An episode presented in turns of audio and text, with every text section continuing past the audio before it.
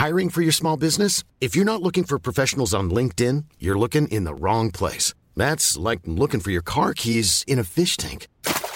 LinkedIn helps you hire professionals you can't find anywhere else, even those who aren't actively searching for a new job but might be open to the perfect role. In a given month, over 70% of LinkedIn users don't even visit other leading job sites. So start looking in the right place. With LinkedIn, you can hire professionals like a professional. Post your free job on linkedin.com/people slash people today. Avant de démarrer l'épisode, j'ai une excellente nouvelle à vous annoncer. Ça avait été un carton la première fois. J'avais reçu énormément de messages de remerciements. Ils m'avaient fait confiance. Ils ont eu raison. Et moi aussi. Et du coup, on a décidé de réitérer notre collaboration. Alors, vous l'avez compris, Unae est de retour sur le podcast. Et grâce aux nombreuses commandes de la dernière fois, ben, je vous ai encore négocié une super réduction. Et cette semaine, vous avez droit à 15% de réduction sur toute la boutique Unae avec le code biomécanique 15. Et c'est encore une fois de l'inédit.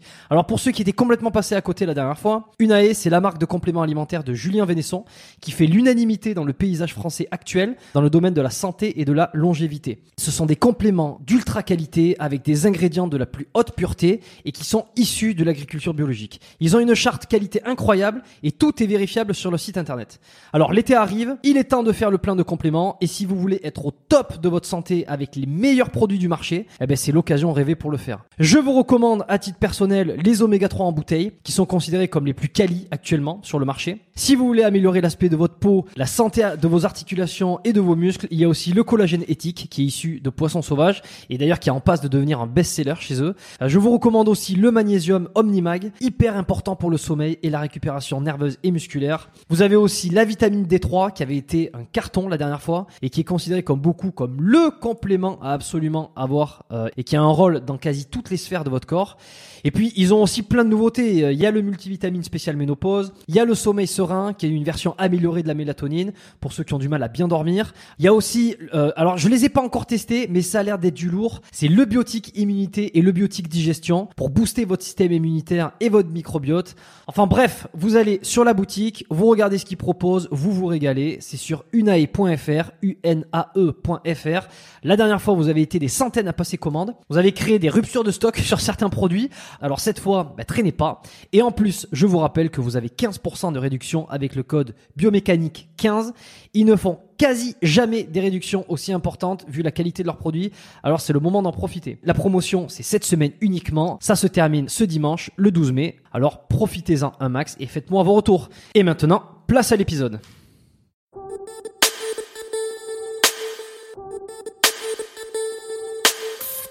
Bonjour et bienvenue dans le podcast Biomécanique, le podcast qui vous aide à améliorer vos entraînements, diminuer vos blessures et découvrir les secrets de sportifs, athlètes et pratiquants de musculation réputés remarquables. Ici, on y parle entraînement, performance, blessures, nutrition, motivation, et à chaque fois avec des invités exceptionnels à chaque épisode. Je m'appelle Jérôme Cazerolle, je suis ostéopathe à Montréal, et aujourd'hui, je reçois Rudy Koya. Mais avant ça, euh, je voulais juste dire un petit mot. Ça fait longtemps que j'avais pas sorti d'épisode. Le dernier remonte à juillet 2019, qui était avec euh, Big Coach. D'ailleurs, que je vous invite à euh, découvrir ou redécouvrir sur YouTube, puisque j'ai désormais décidé de publier les épisodes de podcast également sur la plateforme YouTube. Euh, alors il y a eu quelques petites modifications professionnelles de mon côté, ce qui fait que ça a retardé euh, la suite, euh, en tout cas les, les, prochains, les prochains épisodes. Mais ça y est, là je reprends, et quoi de mieux que de reprendre avec Rudy Koya. Alors Rudy, je l'ai contacté, évidemment, il a répondu assez vite, puisqu'il est toujours désireux de partager ses connaissances et euh, son parcours. Je trouve ça génial. Pour ceux qui le connaissent pas, euh, dans le milieu de la musculation, il y en a pas beaucoup. Euh, mais Rudy, il est coach depuis plus de 10 ans. Il a fondé le site superphysique.org, qui est aujourd'hui la référence francophone dans le monde de la musculation sans dopage. Depuis qu'il est arrivé sur le web en 2006, il a vu vraiment passer toutes les modes, les entraînements, les programmes un petit peu hasardeux, euh, les exercices exotiques comme il aime l'appeler, ou euh, la méthode chinoise. Il a coaché des milliers d'élèves, il a effectué beaucoup de tests, et c'est comme ça qu'il a construit sa méthode super physique, euh, qu'il considère comme logique, structurée, qui n'est pas de la bro-science, et finalement qui laisse peu de chance au hasard, ce qui m'a donné l'idée du titre de cet épisode. Alors Rudy il a aussi codifié l'analyse morpho-anatomique, il a popularisé les cycles de progression, et il a récemment sorti l'application SP Training, qui vous permet lorsque vous allez en salle, en fait, de créer votre propre programme d'entraînement selon les principes de la méthode superphysique et euh, qui va vous permettre de progresser régulièrement chaque semaine. Euh, de toute façon, on en reparlera dans l'épisode avec, euh, avec Rudy. Alors, ce que vous avez découvert dans cet épisode, c'est pourquoi son discours il connecte avec les professionnels de santé, comment il a commencé la musculation grâce à une dérogation, et la première fois qu'il a passé les 100 kg au développé couché. On verra aussi euh, peut-être ce que vous ignorez sur le coaching en salle de sport. Et une autre petite chose, c'est pourquoi il s'excuse auprès de ses premiers élèves qu'il a sacrifiés pour la bonne cause, on peut dire. Euh, il vous expliquera aussi pourquoi il ne vendra jamais de programme de musculation sur 12 semaines. Ensuite, on est passé un petit peu sur euh, l'entraînement euh, en endurance. J'avais quelques questions à lui poser, donc j'ai été ravi d'avoir ses réponses. On va voir les règles de base qui sont accessibles vraiment à tous pour améliorer ce qu'on appelle l'endurance fondamentale, j'en dis pas plus. On va faire un petit passage aussi sur la genèse de l'application Superphysique. Euh, enfin qui, s'appelle SP Training et euh, qui est qui a un concept novateur en tout cas qui n'avait jamais été fait auparavant euh, dans une application d'entraînement simplement. Et à la fin, j'avais une petite question à lui poser, ou en tout cas j'avais une réflexion par rapport à, quelque chose qui s'est passé récemment un petit peu sur, sur les réseaux sociaux, et je voulais avoir son, son avis. Et bah, sa réflexion, elle a été à la hauteur de mes attentes, puisque c'est c'est toujours intéressant et toujours euh, très cohérent euh, ce qu'il ce qu'il dit. Voilà, bon, je pense que cette introduction est, beaucoup trop longue. Euh, je vous laisse là-dessus. Juste avant, évidemment, si le podcast vous plaît, une petite note sur Apple Podcast ou sur iTunes, un 5 étoiles. Vous pouvez laisser un petit avis, c'est ce qui fait, c'est ce qui aide le mieux le podcast à être référencé. si vous voulez suivre les prochains épisodes, évidemment, vous vous abonnez sur la plateforme de votre choix. Sur ce, je vous laisse avec la conversation que j'ai eue avec Rudy. Et quant à nous, on se retrouve juste à la fin. Rudy, salut, euh, bienvenue sur le podcast. Bah, merci déjà Jérôme de m'avoir invité à, participer.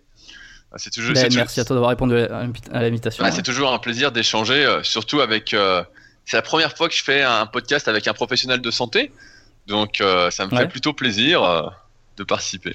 Ben moi, ça me fait plaisir de te recevoir. Ça fait euh, quand même assez longtemps que je te suis sur les réseaux. Enfin, sur les réseaux, sur YouTube. Euh, moi, je t'ai découvert. Euh, c'était en plein dans mes études. Tu vois, j'étais en, en, deuxième ou troisième année d'ostéo. Donc, ça remonte un petit moment maintenant. C'est quand tu étais jeune encore Ouais, quand j'étais jeune, ouais, parce que maintenant, je, je suis vieux. Mais je me rappelle, t'es un des premiers que j'ai découvert, tu vois. C'est-à-dire que j'ai pas eu le temps de me faire un petit peu avoir par toute la nouvelle génération de, de, de youtubeurs ou de coachs qui donnent des conseils un petit peu euh, euh, hasardeux des fois. Donc je suis pas passé par là, je suis pas passé par toutes les, les, conneries qu'on peut entendre, pour ensuite tomber sur des choses plus sensées que tu peux proposer toi sur ton site. Je suis directement tombé sur, euh, sur tes conseils. Ce qui fait que je pense ça m'a fait gagner du temps. Alors pas tant sur, alors sur l'entraînement évidemment, mais surtout sur les blessures, la compréhension, la physio, tout ça, tu vois, ça m'a permis de, de, gagner un temps fou. Quoi. Bah, c'est vrai que j'ai un, discours et j'ai souvent des messages en ce sens-là qui parlent pas mal à tous les professionnels de santé, que ce soit des kinés, des ostéopathes, parce que comme à chaque fois, j'essaye en fait d'expliquer, comme mon mathématique, c'est de permettre aux pratiquants de progresser et d'agir en connaissance de cause. J'essaye d'expliquer en général pourquoi on fait tel exercice, c'est par rapport à l'insertion, la terminaison de ce muscle, etc. Et forcément, bah, ça parle à ceux qui se forment, qui sont formés en anatomie. Et euh, en règle générale, ça parle plutôt bien aux professionnels de santé qui voient bien que euh, on est euh, sur la même longueur d'onde ou presque.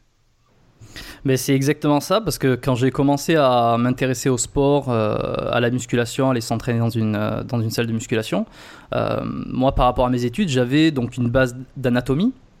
Et ce que tu disais en tout cas comment tu l'expliquais sur tes vidéos, sur tes articles, ça rejoignait euh, bien ce que moi je comprenais sur euh, la physiologie du mouvement, euh, les angles, un muscle qui se raccourcit, qui s'étire, qui, les insertions, enfin un truc tout con, hein, mais je veux dire, quand on fait un mouvement de musculation, en fait, on étire, on raccourcit.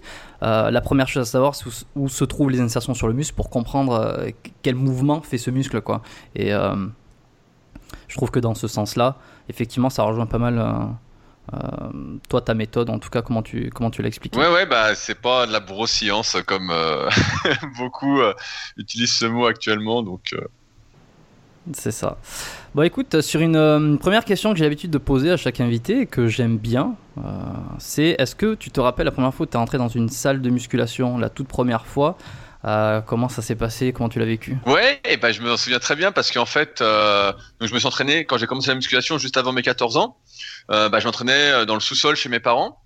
Ensuite, on a déménagé, donc je m'entraînais dans le garage. Et en fait, j'avais vu qu'il y avait une salle pas loin de chez moi pour faire des compétitions de développé couché. À l'époque, j'étais assez fort développé couché, bah, j'en abusais plusieurs fois par semaine. Et euh, je m'étais dit, bah tiens, j'aimerais bien faire des compétitions de développé couché. Et donc, il y avait une salle pas loin de chez moi, qui était à genre 15 minutes à pied, euh, qui proposait ça. Sauf qu'il fallait avoir 16 ans. Mais ça, je le savais pas. Donc, en fait, quand j'ai eu le niveau à peu près pour faire des compétitions, j'ai été euh, à la salle, je crois que c'était avec mon père. on est arrivé à l'accueil, etc. On a dit, voilà, on, on, aimerait s'inscrire dans un quand mon père m'a dit voilà on aimerait l'inscrire à la salle etc et comme j'avais pas 16 ans bah, il a dû signer une dérogation. Et puis on a dû dire que je voulais faire des compétitions. Donc il y a le président de la salle qui était là etc il a dit ah bon et tout. Et en fait ma première séance en plus donc c'était euh, pas ce jour-là parce qu'il fallait euh, ramener des documents etc mais genre la première séance une semaine une semaine après un peu moins et ben en fait le président de la salle m'a fait faire euh, un maxi euh, au développé couché pour voir si ce que je disais était vraiment vrai quoi. Donc euh, ouais, je m'en souviens. J'avais eu déjà une dérogation à l'époque pour pouvoir m'entraîner à la salle parce que suivant les salles et c'est assez, je sais pas pourquoi c'est comme ça. C'est peut-être la France ou, mais il fallait avoir 16 ans pour pouvoir pratiquer la musculation en salle. Sinon, il fallait avoir une dérogation. et donc, ouais, des parents. Voilà, j'avais une dérogation, une décharge de responsabilité vis-à-vis de la salle si je me blessais ou quoi. Et donc, euh, ouais, je me souviens, c'était juste avant mes 16 ans.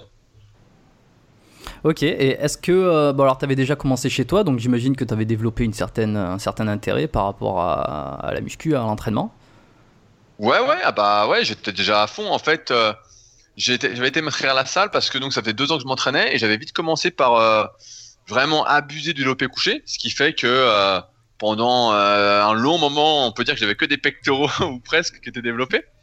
Et ouais, bah, on connaît euh, tous euh, justement tes pecs. ouais, ouais, bah normalement, tu vois, c'est pec, tout le monde fait pec bras au début, mais moi je faisais beaucoup ça. J'aimais bien les tractions et tout ça, mais et quand je faisais de l'athlétisme en parallèle, bah les cuisses, je faisais pas des masses. on connaît tous cette excuse-là. Je fais du foot, je fais de l'athlétisme, je fais du vélo. Ah bon, pour hmm. l'athlétisme, je sentais que faire les cuisses, ça me faisait des courbatures horribles, et donc ça me ralentissait en plus on voit bien la distinction entre la euh, performance etc. Mais euh, et en fait, on est parti en vacances avec mes parents. Euh, je me souviens, c'était à Chypre. Et en fait, là-bas, je suis tombé sur du matériel olympique. En général, quand tu t'entraînes chez toi, tu as du matériel en 28 mm. Je sais pas si tu as connu ça, c'est les petites ouais, barres, ouais, etc. J'avais une barre d'un mètre 75. Et je sais plus, avant de partir en vacances, j'avais fait, je crois, 5 séries de 5 à 83 kilos avec 3 minutes de récupération. C'était la mode à, l'époque. On faisait tous du 5 x 5 en montant d'un kilo à chaque séance. Et euh, je pars en vacances, etc. Bar olympique, là où j'arrive en vacances, incroyable, une salle pour une fois. Et euh, bah là, ça change tout. D'un coup, euh, je me dis, putain, les barres paraissent légères. Je sais pas, première séance, je fais genre 13 reps à 80. Je dis, mais attends, c'est pas possible. Et donc, j'ai pu, 3-4 jours après, je tente 100 kilos et j'en fais deux. Je fais deux reps passants. Et là, je me dis, bon, bah je regardais un peu les compétitions. À l'époque, il n'y avait pas beaucoup d'informations sur le net, donc euh, je regardais un peu ce que faisait. C'était facile de trouver des résultats de compétition, les minima, euh, tout était assez simple en fait. Il y a beaucoup plus que maintenant. Et euh, je vois que j'ai le niveau record de France dans ma catégorie, donc cadet, moins de 82,5 kilos. et je me dis, bon, bah voilà, je dis, faut que je fasse des compétitions. et ouais, en fait, j'étais assez mordu parce que j'ai toujours bien aimé, et j'aime toujours ce truc-là en muscu, c'est que tu as le résultat de tes efforts. Du moins, il est visible. Alors après, plus ou moins, en fonction de ton potentiel, en fonction de comment tu t'investis, en fonction de comment tu manges, etc. Mais si tu t'investis convenablement, surtout dans ces âges-là, euh, quand tu es adolescent, fin d'adolescence, début adulte, bah, normalement, tu as des super résultats. Et moi, je voyais que en plus, physiquement, j'étais pas le plus doué, je voyais qu'il y a des muscles qui se développaient pas trop, etc. Mais en force, je voyais que, euh, surtout développé couché, que je progressais super bien, quoi. Et donc, ça m'a, en général, quand en plus, quand t'es bon dans un sport, bah, t'accroches, tu sais bien commencer, quoi. T'es bon. Et en fait, ça te fait continuer et c'est un, peu un cercle vertueux, c'est un, engrenage. Tu. Oh, ouais, et puis surtout, tu as cette boucle de récompense par rapport aux efforts que tu euh, donnes. Alors, ça te donne encore plus envie euh, euh, de te dépasser, ça te, ça te donne encore plus de plaisir normalement. Ouais, bah c'est ça en fait. Euh, t'es content de t'entraîner, et puis tu progresses, et puis alors t'es content de progresser, et puis de t'entraîner. Et en fait, ouais, j'étais j'étais assez accro quoi. Franchement, et ça m'a fait arrêter l'athlétisme que je pratiquais en même temps et pourtant que j'adorais. J'étais un véritable passionné aussi d'athlétisme. Je connaissais tous les records, tous les trucs euh, par cœur. Je regardais toutes les compétitions. J'enregistrais toutes les compétitions pour les re-regarder, etc. Pour analyser les trucs. Et là, euh, la muscu avait vraiment pris le dessus parce que euh, contrairement à l'athlétisme où j'étais moyen, on va dire, là, au développé couché, bah, j'étais pour mon âge en tout cas à l'époque, j'étais super fort quoi. Et euh, c'est marrant que tu parles de barre euh, olympique, de la petite différence que tu as ressentie quand tu es passé sur une, euh, sur une barre olympique. Moi, je me souviens que ben, chez moi, j'avais une espèce de, barre, un peu comme tu devais avoir, barre décathlon, là où tu peux pas mettre énormément, qui sont assez, qui sont assez fines. Et la première fois où je suis allé dans une, dans une vraie salle de musculation, dans un vrai gym, en essayant de faire du développé couché avec une barre olympique, j'ai tout de suite vu une différence. Alors, moi, j'ai pas gagné autant de, kilos sur la barre, mais c'est surtout la stabilité sur le mouvement. C'est, c'est, euh, ça avait fait une grosse différence, j'avais remarqué. Ouais, ouais, c'était non, mais de toute façon, il y avait un monde entre les deux. C'est fou. Moi, je vais te dire, j'ai commencé, je sais pas si j'ai raconté, mais avec une barre d'un mètre vingt. Parce qu'on s'entraînait donc dans le sous-sol euh, chez mes parents, mon père faisait un peu de muscu, et donc la barre faisait un mètre vingt. Alors là, t'as l'impression que la barre était super lourde, quoi. Tu sais, c'était hyper compact. Oh, et alors après, après on a déménagé, j'ai dit bon bah il nous faut une barre un peu plus grande, etc. Donc euh, une barre d'un mètre 75. Et elle était hyper épaisse au milieu où tu mettais tes mains. Et pareil, tu sentais que c'était une enclume quoi. Tu disais oh. Et puis quand je suis passé à la barre olympique, tout de suite j'ai senti ouais c'était mieux, ça.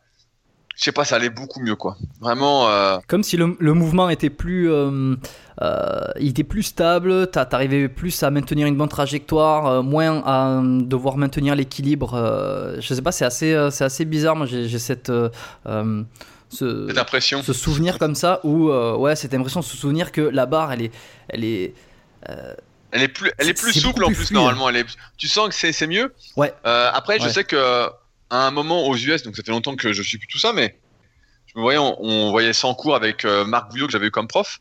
Il disait que des fois il avait aux États-Unis des fois il prenait même des barres de 2 m 40 ce qu'il faut savoir c'est qu'une barre olympique normalement c'est 2 m 20 de longueur. Et il y en a, ils mettaient une barre de 2m40, avec 2m40, ils étaient encore plus forts, quoi, plus fort, ils soulevaient plus lourd. Donc, euh, et donc les records n'étaient pas homologués avec ça, mais il y avait des fédérations qui autorisaient ces barres-là. Mais ouais, ouais, c'est sûr que. Mais tout ça pour dire que le matériel, quand même, fait une grosse, grosse différence. Avant le podcast, on parlait justement, tu es dans une salle où il y a a priori du super matériel, etc. Ça change la donne comparé euh, à l'entraînement chez soi. Ça change. pas millionnaire, Ça te donne envie.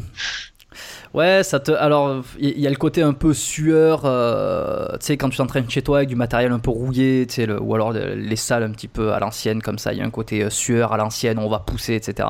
Mais euh, ça peut vite être fatigant, surtout quand tu dois à chaque fois déplacer les poids, déplacer ceci, refaire, refaire tes haltères. À chaque fois, on a tous connu ça, on avait les, les, les, les paires d'haltères et puis on rajoute les poids ah pour un exercice. Qu'est-ce que c'était long ça Non, mais c'est long et puis c'est chiant quoi quand t'as une euh, quand t'es dans une salle où finalement t'as tous les haltères de tous les tous les poids. tous les, poids.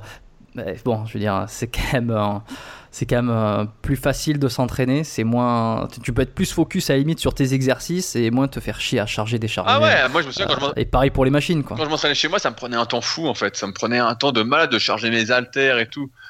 C'est vrai que ça ça te double pas ton temps mais tu fais une fois et mille le temps que ça te prendrait en salle en fait. Donc Ouais, c'est ça. Et alors, toi, dans ta jeunesse, euh, enfin, t'as vécu ta jeunesse, c'était en région parisienne, c'est ça? Ouais, tout à fait. Bah, j'ai grandi, en fait, je suis né euh, dans le 93.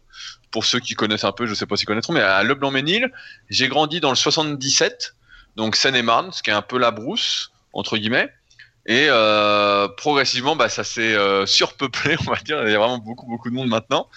et je m'entraînais euh, dans le 93. Donc aussi bien l'athlétisme quand j'étais gamin, qui était mon autre passion, je m'entraînais à Tremblay en France et ma première salle de musculation était à Tremblay en France.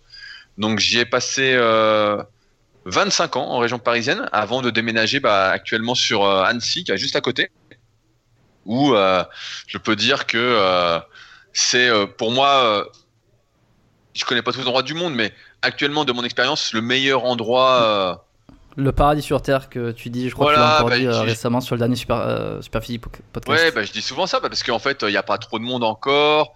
Euh, c'est magnifique, il y a les montagnes, il y a le lac. L'été, c'est. L'été, les gens me disent Est-ce que tu pars en vacances? Je dis Mais.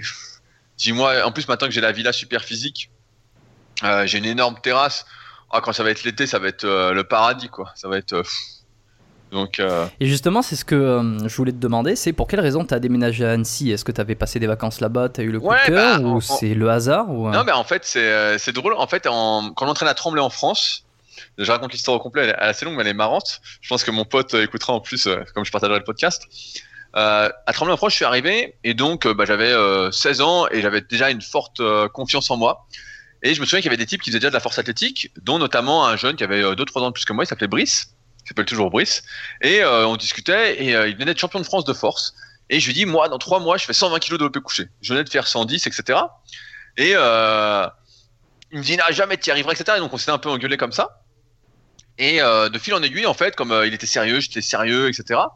Et ben, on a vraiment sympathisé et on était pratiquement tous les week-ends ensemble pendant des années, des années, des années. Et à un moment, il s'est marié, j'étais son témoin de mariage. Et en fait, lui, il a toujours été assez entreprenant dans la vie. C'est jamais quelqu'un qui s'est laissé, euh, qui a subi en fait. À un moment, euh, il fallait qu'il fasse et donc il a déménagé sur Annecy. Et donc, euh, bah, je venais l'été, je venais à Noël, jour de l'an, etc.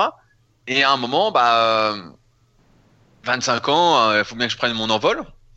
Je me suis dit, est-ce que je prends un appartement en région parisienne? J'étais un appartement en région parisienne et je me disais, putain, mais c'est horrible quand même. Il y a du monde, c'est surpeuplé. C'est, je sais pas si t'as déjà été en région parisienne, mais moi, ceux qui y vont en fait pour euh, des vacances, faire les touristes, je comprends. Mais ceux qui y vont pour y vivre, ok, il y a du travail, etc.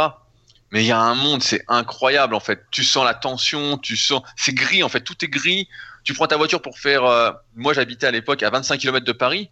Tu n'y vas jamais. Tu n'y vas jamais parce que 25 km en région parisienne, c'est une heure et demie, deux heures. Et encore, t'es pas garé dans Paris. Hein. t'es pas garé du tout. Donc, euh, et donc voilà. Donc mon, mon pote était sur Annecy et je venais. Et à un moment, j'ai dit bah voilà, mieux vaut que je vienne à Annecy quoi. Donc euh, Et est-ce qu'à ce moment-là, tu avais déjà commencé ton activité de, de coach là, à 25 ans ou Ouais, euh, ouais, bah- tu l'as véritablement démarré euh, quand tu arrivé à, non, à Annecy? commencé. Enfin, en ligne en tout cas. Ouais, ouais, ben moi j'ai commencé mon activité en fait en 2006. Donc tu vois, je suis né en 87, donc j'ai commencé mon activité juste avant mes 19 ans. Euh, mon site à l'époque s'appelait coach-perso.fr, rudicoya.com maintenant. Et en fait, j'ai commencé en ligne euh, et également en salle. J'avais trouvé une salle euh, à qui je redonnais un pourcentage de ce que je faisais et qui en échange me faisait un peu de pub, etc. Et donc j'avais des élèves. J'avais eu mes premiers élèves en réel là-bas. Et progressivement, en fait, à force d'écrire des articles, de faire des vidéos, de répondre sur les forums, etc., et d'ouvrir notamment mon site Superphysique euh, sur la thématique de la musculation sans dopage, et ben en fait, mon activité sur le net a explosé. Et en fait, à un moment, j'ai dû faire un choix qui était euh, soit je dis non à tous ceux qui, me demandent pour être coaché en ligne, ou soit euh, je j'arrête le coaching en réel pour me concentrer à à ce coaching en ligne.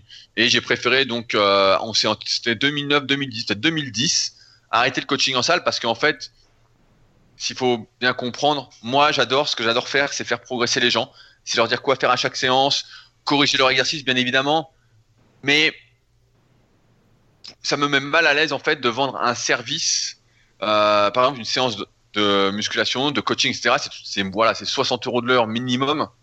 En dessous, euh, bon, euh, c'est compliqué parce que tu as des cas, tu connais, tu connais bien le système français, hein.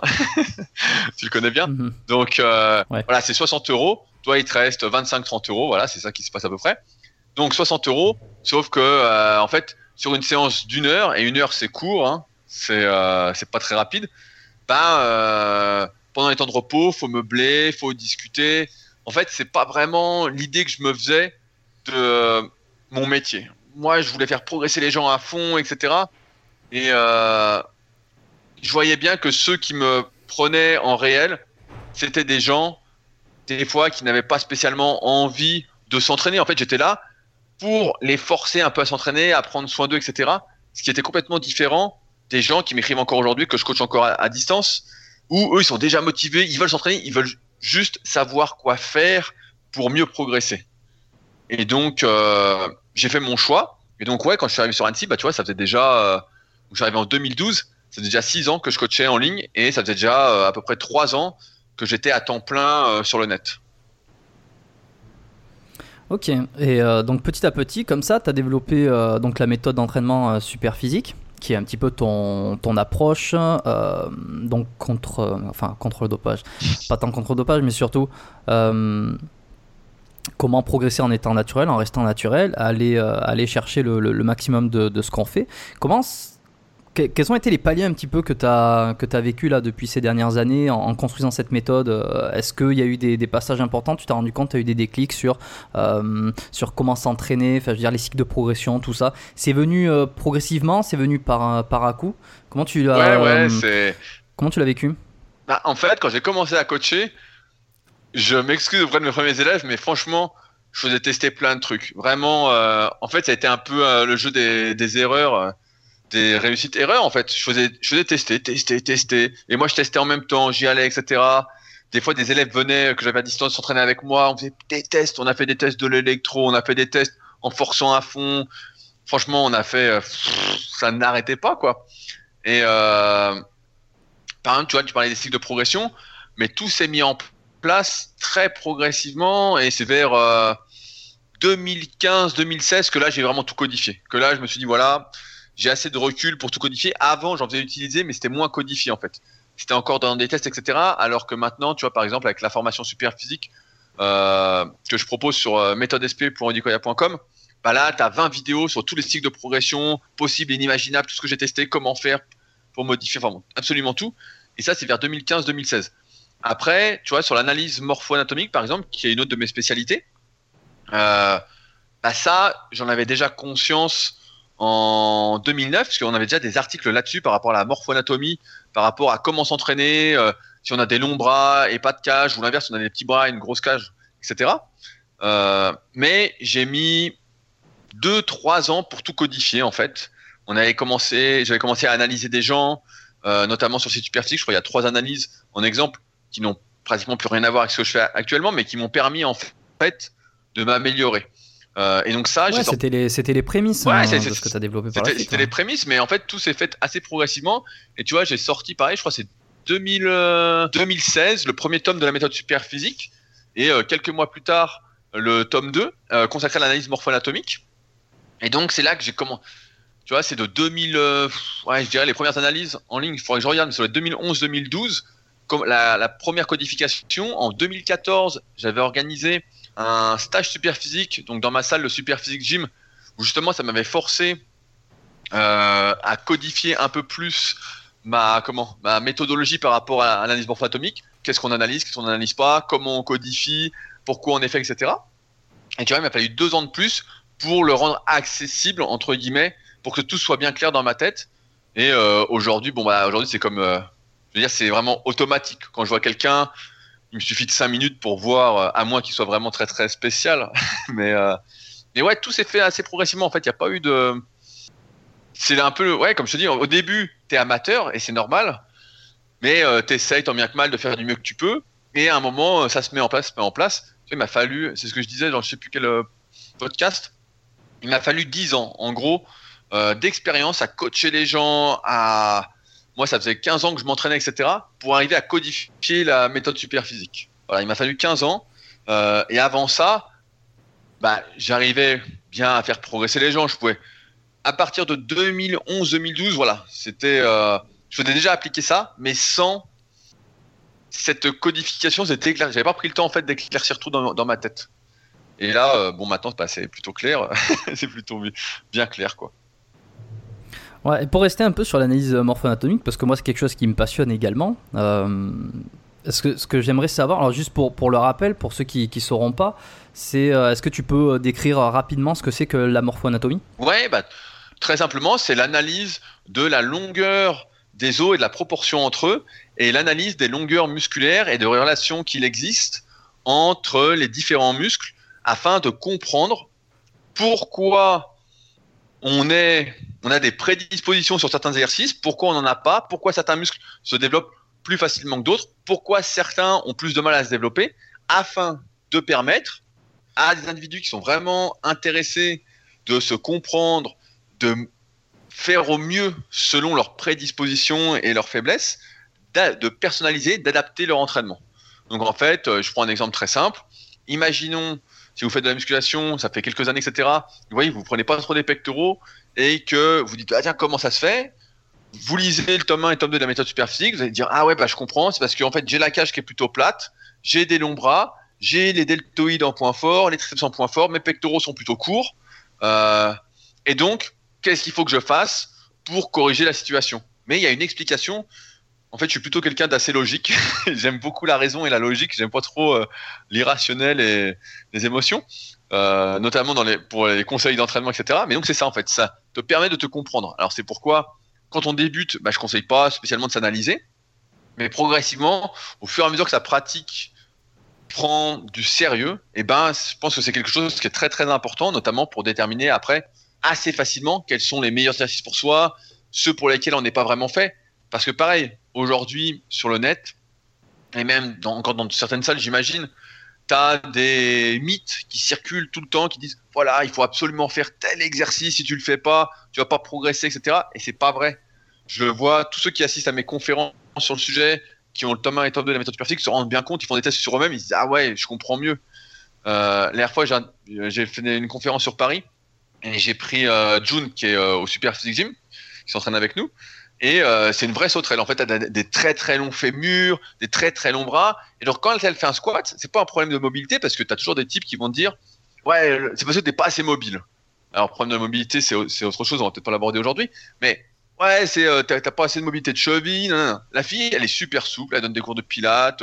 Il n'y a pas de souci, elle a un bon contrôle moteur, tout va bien, elle est renforcée, tout ce qu'on veut.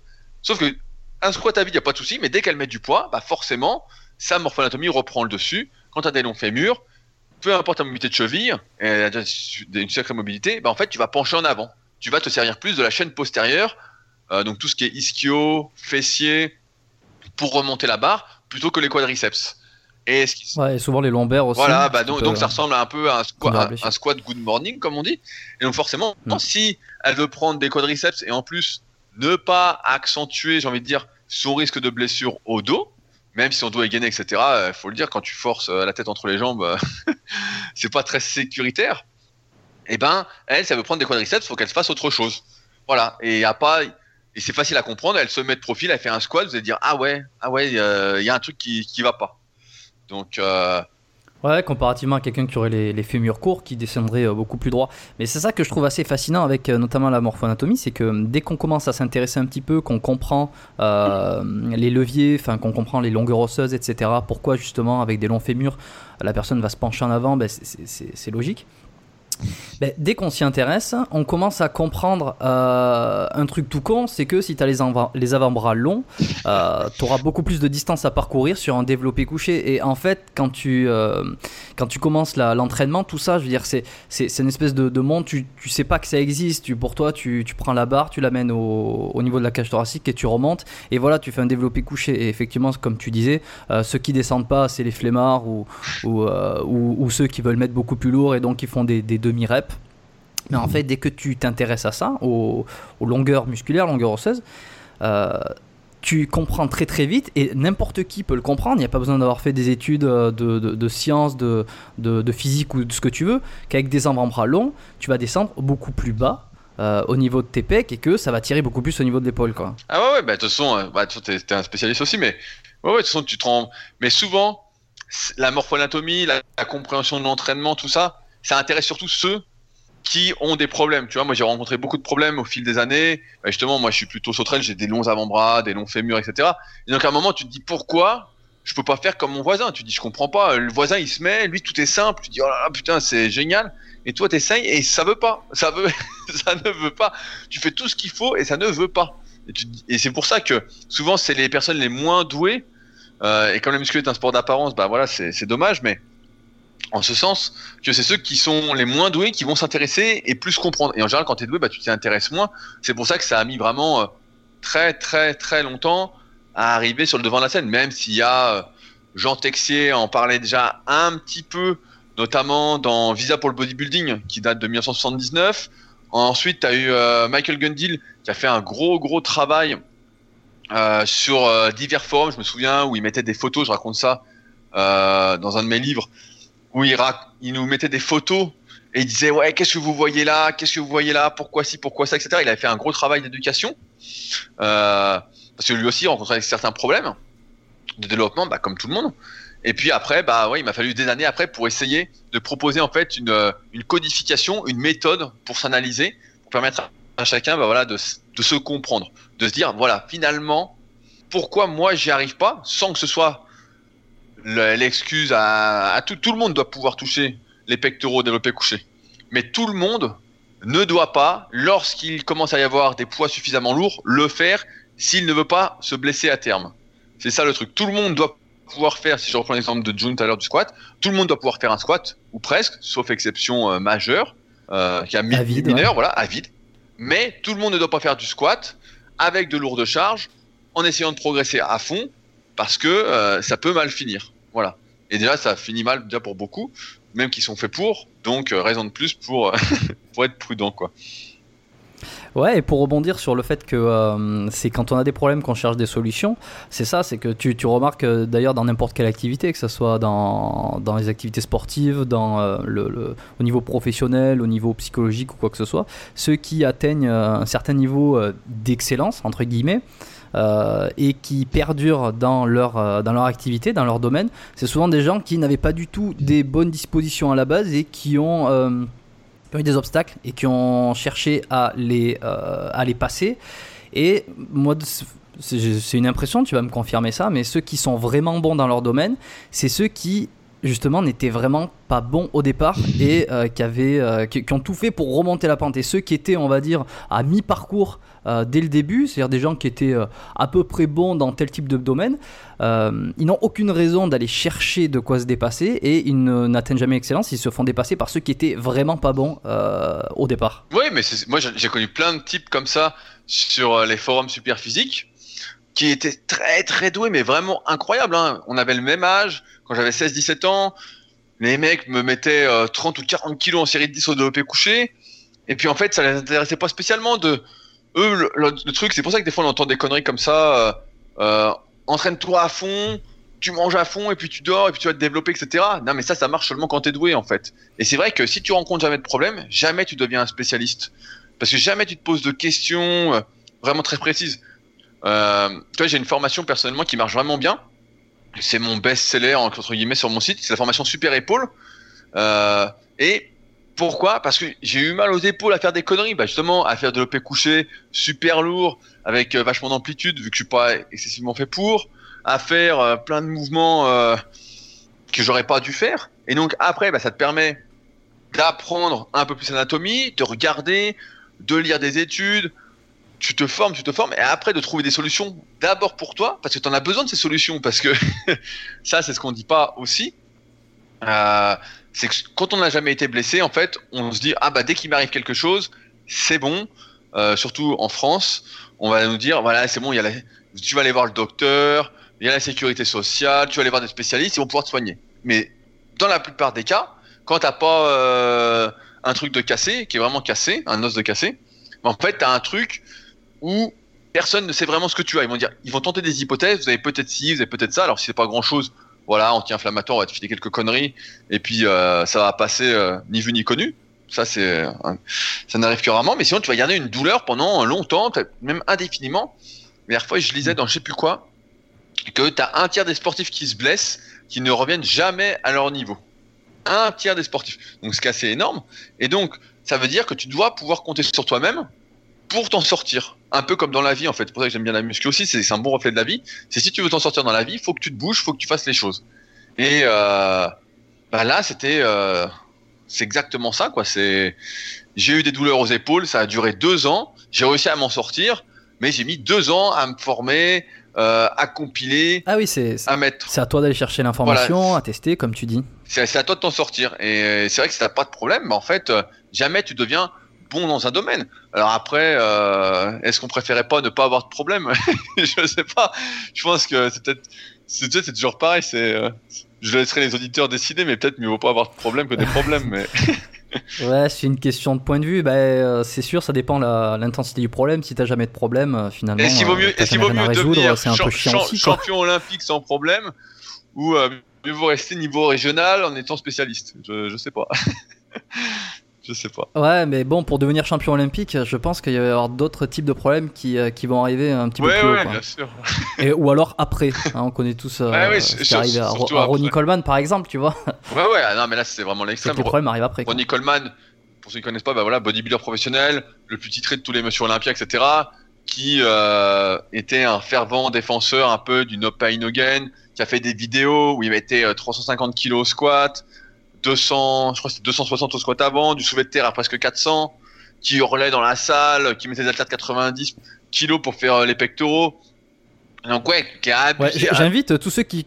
Ouais, j'invite tous ceux qui connaissent pas juste à taper euh, Ro- Ronnie Coleman sur, euh, sur YouTube, euh, juste pour voir le, le, le- personnage. Voilà. Il va y avoir quelques vidéos comme ça où tu le vois pousser à la salle, c'est assez épique. Quand, quand, il fe- quand il faisait ces trucs, tout le monde disait mais c'est génial. On disait oh Ronnie Coleman, tu regarder ça? T'étais archi motivé quand on était jeune. On disait. Puis c'est vrai que maintenant il y a un documentaire qui est sorti. Moi je voyais un peu dans les salons comment ça se passait. Le type a des opérations partout. Il a le dos qui est. Quand j'ai vu, bah, je sais pas si t'as vu le documentaire The King aussi. J'ai vu le documentaire, ouais, mais je me souviens plus vois, exactement. quand- Je sais que maintenant il a des plaques dans les Quand on voit, quand euh, on il voit a l'IRM dans du les dos, hanches. l'IRM du bas du dos, euh, ça fait hyper peur. Hein. On voit que le type, bah, Ouais. il est sous morphine toute la journée, plus de disques, il peut pas hein. bouger.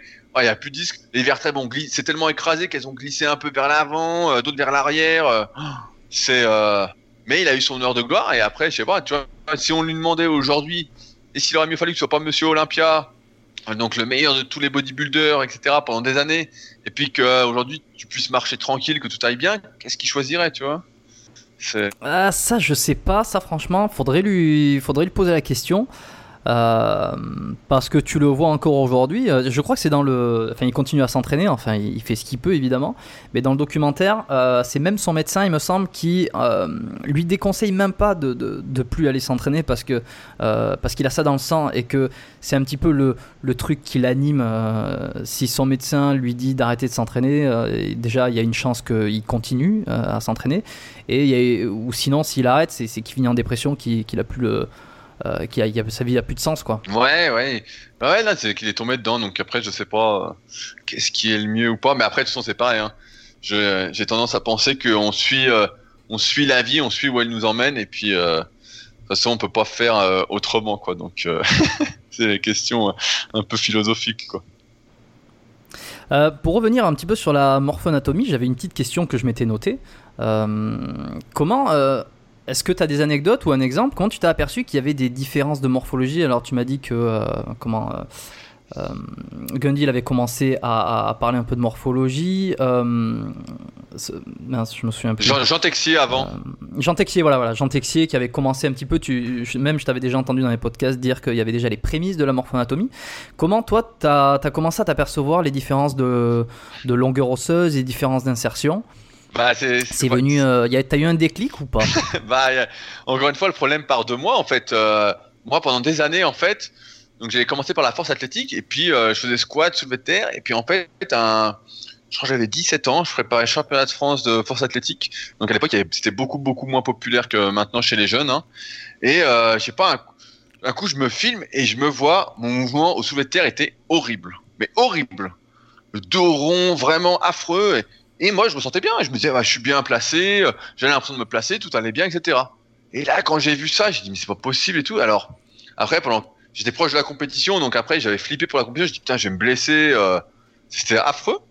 Et en fait, après, j'ai essayé de me placer, tu vois. J'essayais vraiment de me placer au soulevé de terre et tout. Et je voyais que quand la barre était euh, à la hauteur réglementaire, 22,5 cm de mémoire, et ben en fait, je ne pouvais pas cambrer le bas du dos.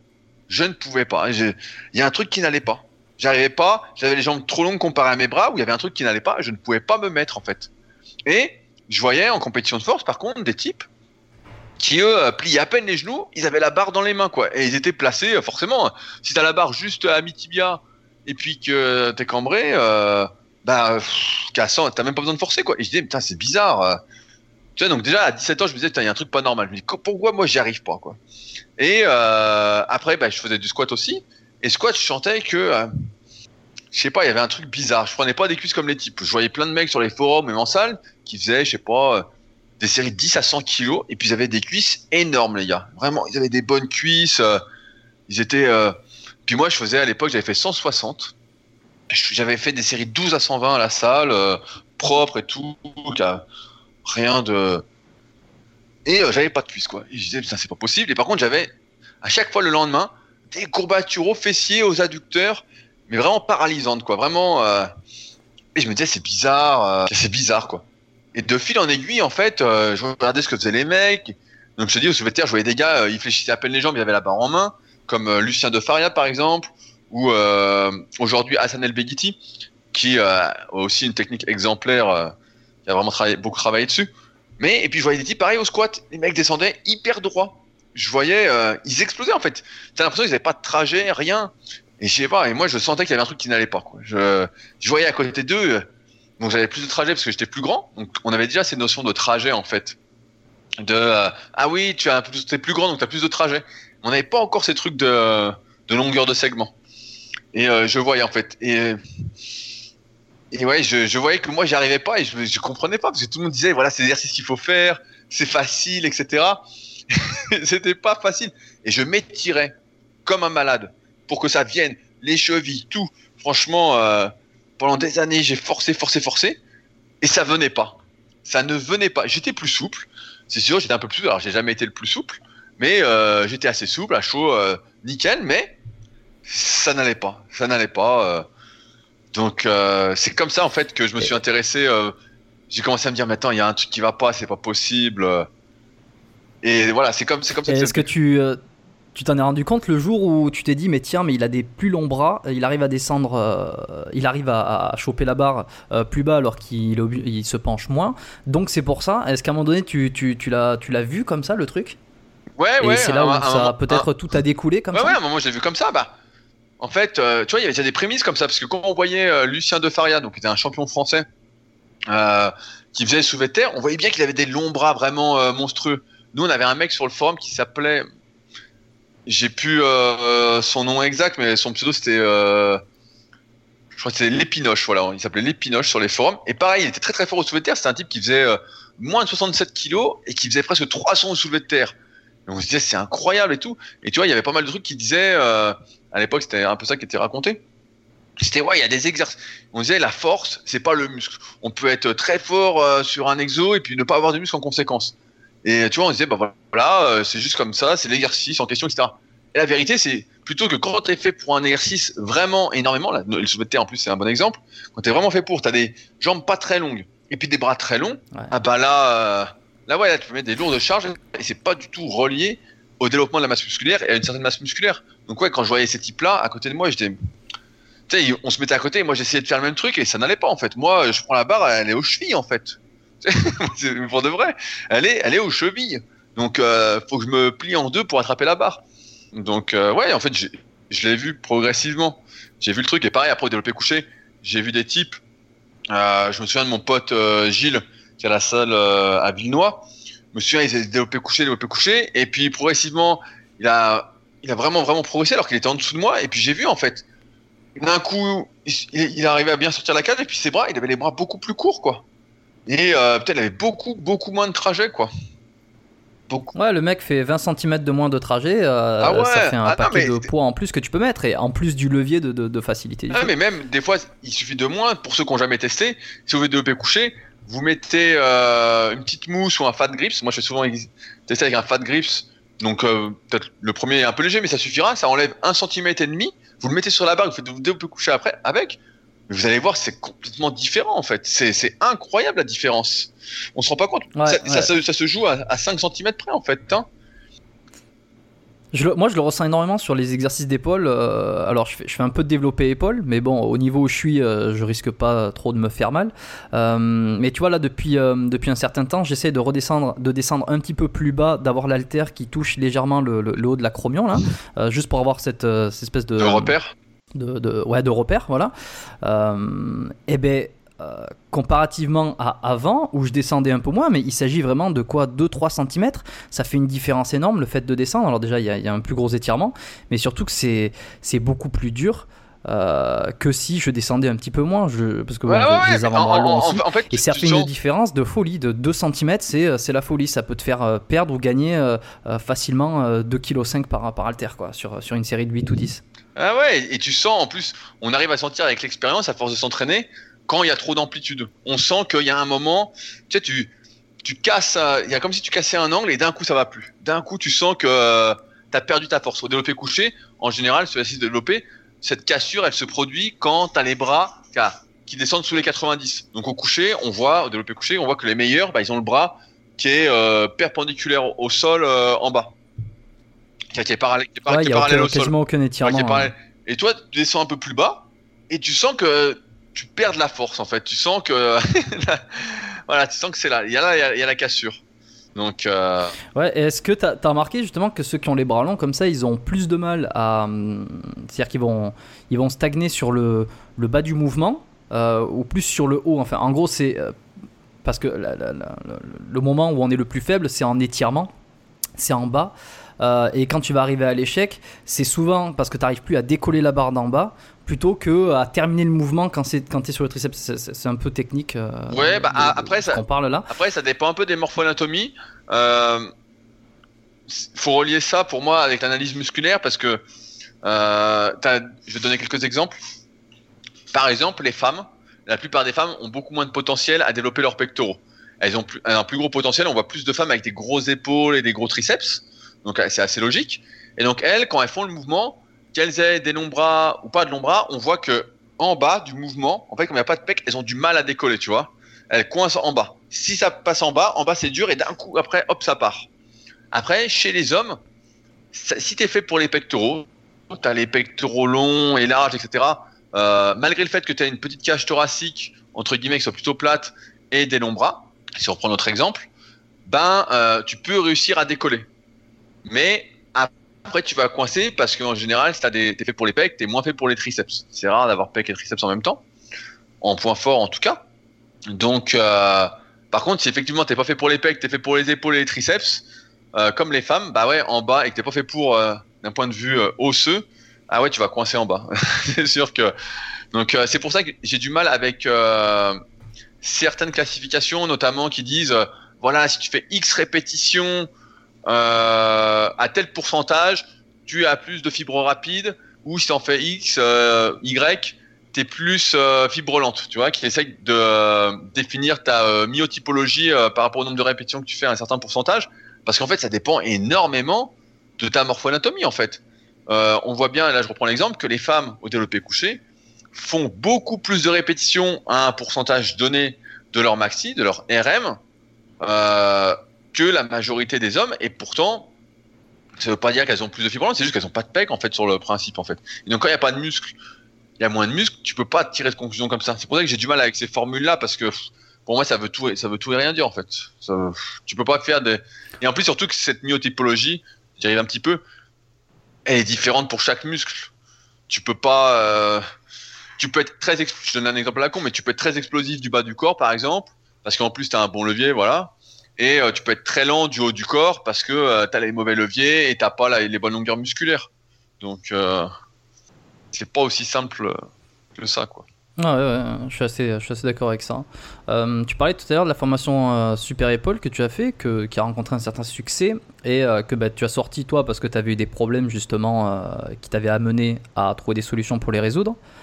Est-ce que toi tu as eu des blessures particulières que tu as, tu as diagnostiqué par, par, par, imagerie ou par médecin ou que toi, toi-même tu as auto-diagnostiqué bah, En gardant le terme entre parenthèses.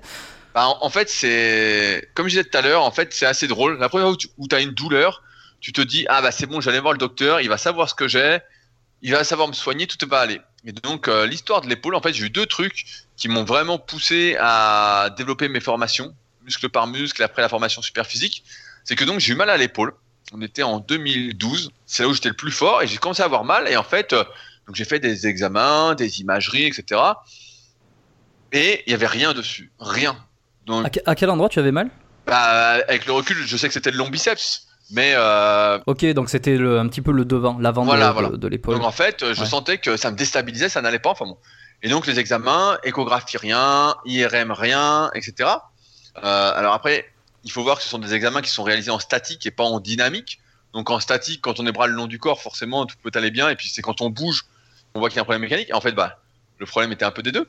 Donc tu vois, j'ai eu ce truc là pendant deux ans. Donc là, personne ne trouvait. Et en même temps, genre un an après, j'ai commencé à voir deux, euh, tendinite d'insertion, comme on dit, des anthésopathies au niveau des ischios, au niveau donc euh, de l'insertion sur l'ischion. Et là, pareil, je passais les examens, donc IRM, échographie, tout ça, rien de rien, quoi. Vraiment. Euh, et à ce moment-là, personne, euh, aucun médecin t'avait dit, tiens, c'est peut-être le tendon parce que euh, tu fais trop de ce mouvement ou parce ah, qu'il est trop sursollicité. Vraiment des trucs déjà rien qu'à la con, quoi, des trucs basiques. Non, mais on me disait, voilà, il y avait des hypothèses, voilà, c'est le sous-épineux, ou c'est l'infraépineux, ou c'est le long biceps, etc. Ouais, mais qu'est-ce qu'on fait? Bah, vous n'avez rien sur l'imagerie, donc on peut pas infiltrer, donc on peut rien faire. Donc tu vois. Donc euh, repos et bonne chance. Voilà, c'est ça, un peu anti-inflammatoire, repos, bonne chance. Euh, voilà, c'est un peu ça. Et donc toi, t'es là avec ton truc, etc.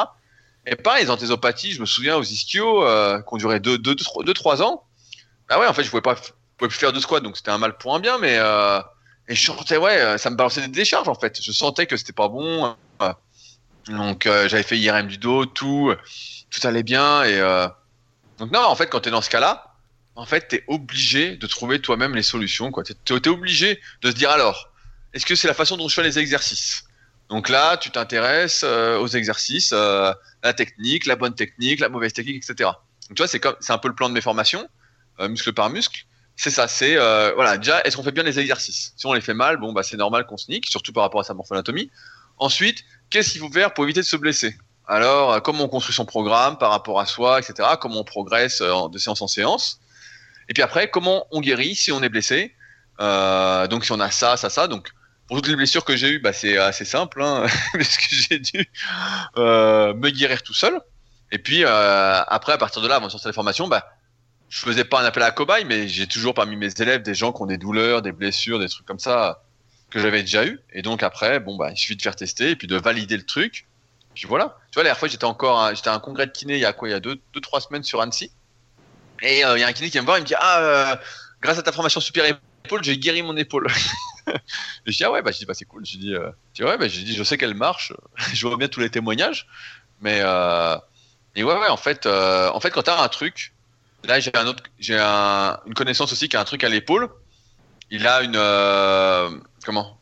Une légère, comment?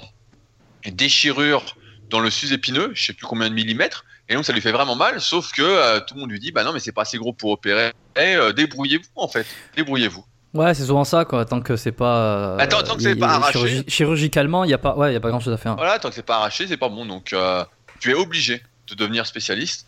Et ouais, c'est. Donc soit il se l'arrache, soit il continue comme un comme un bœuf et puis il se l'arrache. ouais, de toute façon, c'est il se l'arrache.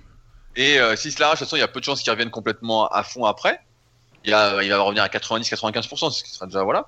Ou euh, sinon, bah, il fait plus rien. Et puis il attend que l'âge, les années fassent son effet pour que ça s'arrache aussi, de toute façon. donc, euh, donc, comme ça. Ouais, c'est ça. Ou alors il essaye, je, sais pas, peut-être que tu l'as, tu l'as conseillé ça, euh, de renforcer l'infra, de renforcer peut-être, je sais pas, le, le, le, le, deltoïde, deltoïde postérieur, pour essayer de d'avoir euh, ouais, de mieux tenir l'épaule. Que son épaule soit, soit, ouais, que tout soit bien tenu en, essayant de, de débarrasser le, le, plus possible de tension au niveau du tendon du supraépineux. Ouais, ouais, mais là, c'est, enfin bon, là, c'est un copain qui fait. C'est très. un copain qui fait du, du, kayak en fait. Donc euh, le kayak, t'as les épaules hautes tout le temps. Donc euh, donc c'est plutôt. Donc, ça vient, ça vient frotter tout le temps. Ouais, ouais, ça vient frotter tout le temps. Donc donc là, c'est une blessure courante en fait au, au kayak. Donc, Ok, aujourd'hui, toi, tu t'es remis entièrement euh, de tes blessures là en ce qui concerne. Donc, si j'ai bien compris, tu as eu deux gros euh, antécédents qui sont l'épaule et l'ischio. Bah, en fait, aujourd'hui, t'as plus rien. En fait, il faut pas être con. Euh, là, j'en parlais justement bah, dans ma formation en ligne là. j'ai fait une vidéo exprès pour dire, faut pas être con. J'ai en fait, si je veux pas avoir de douleur, etc.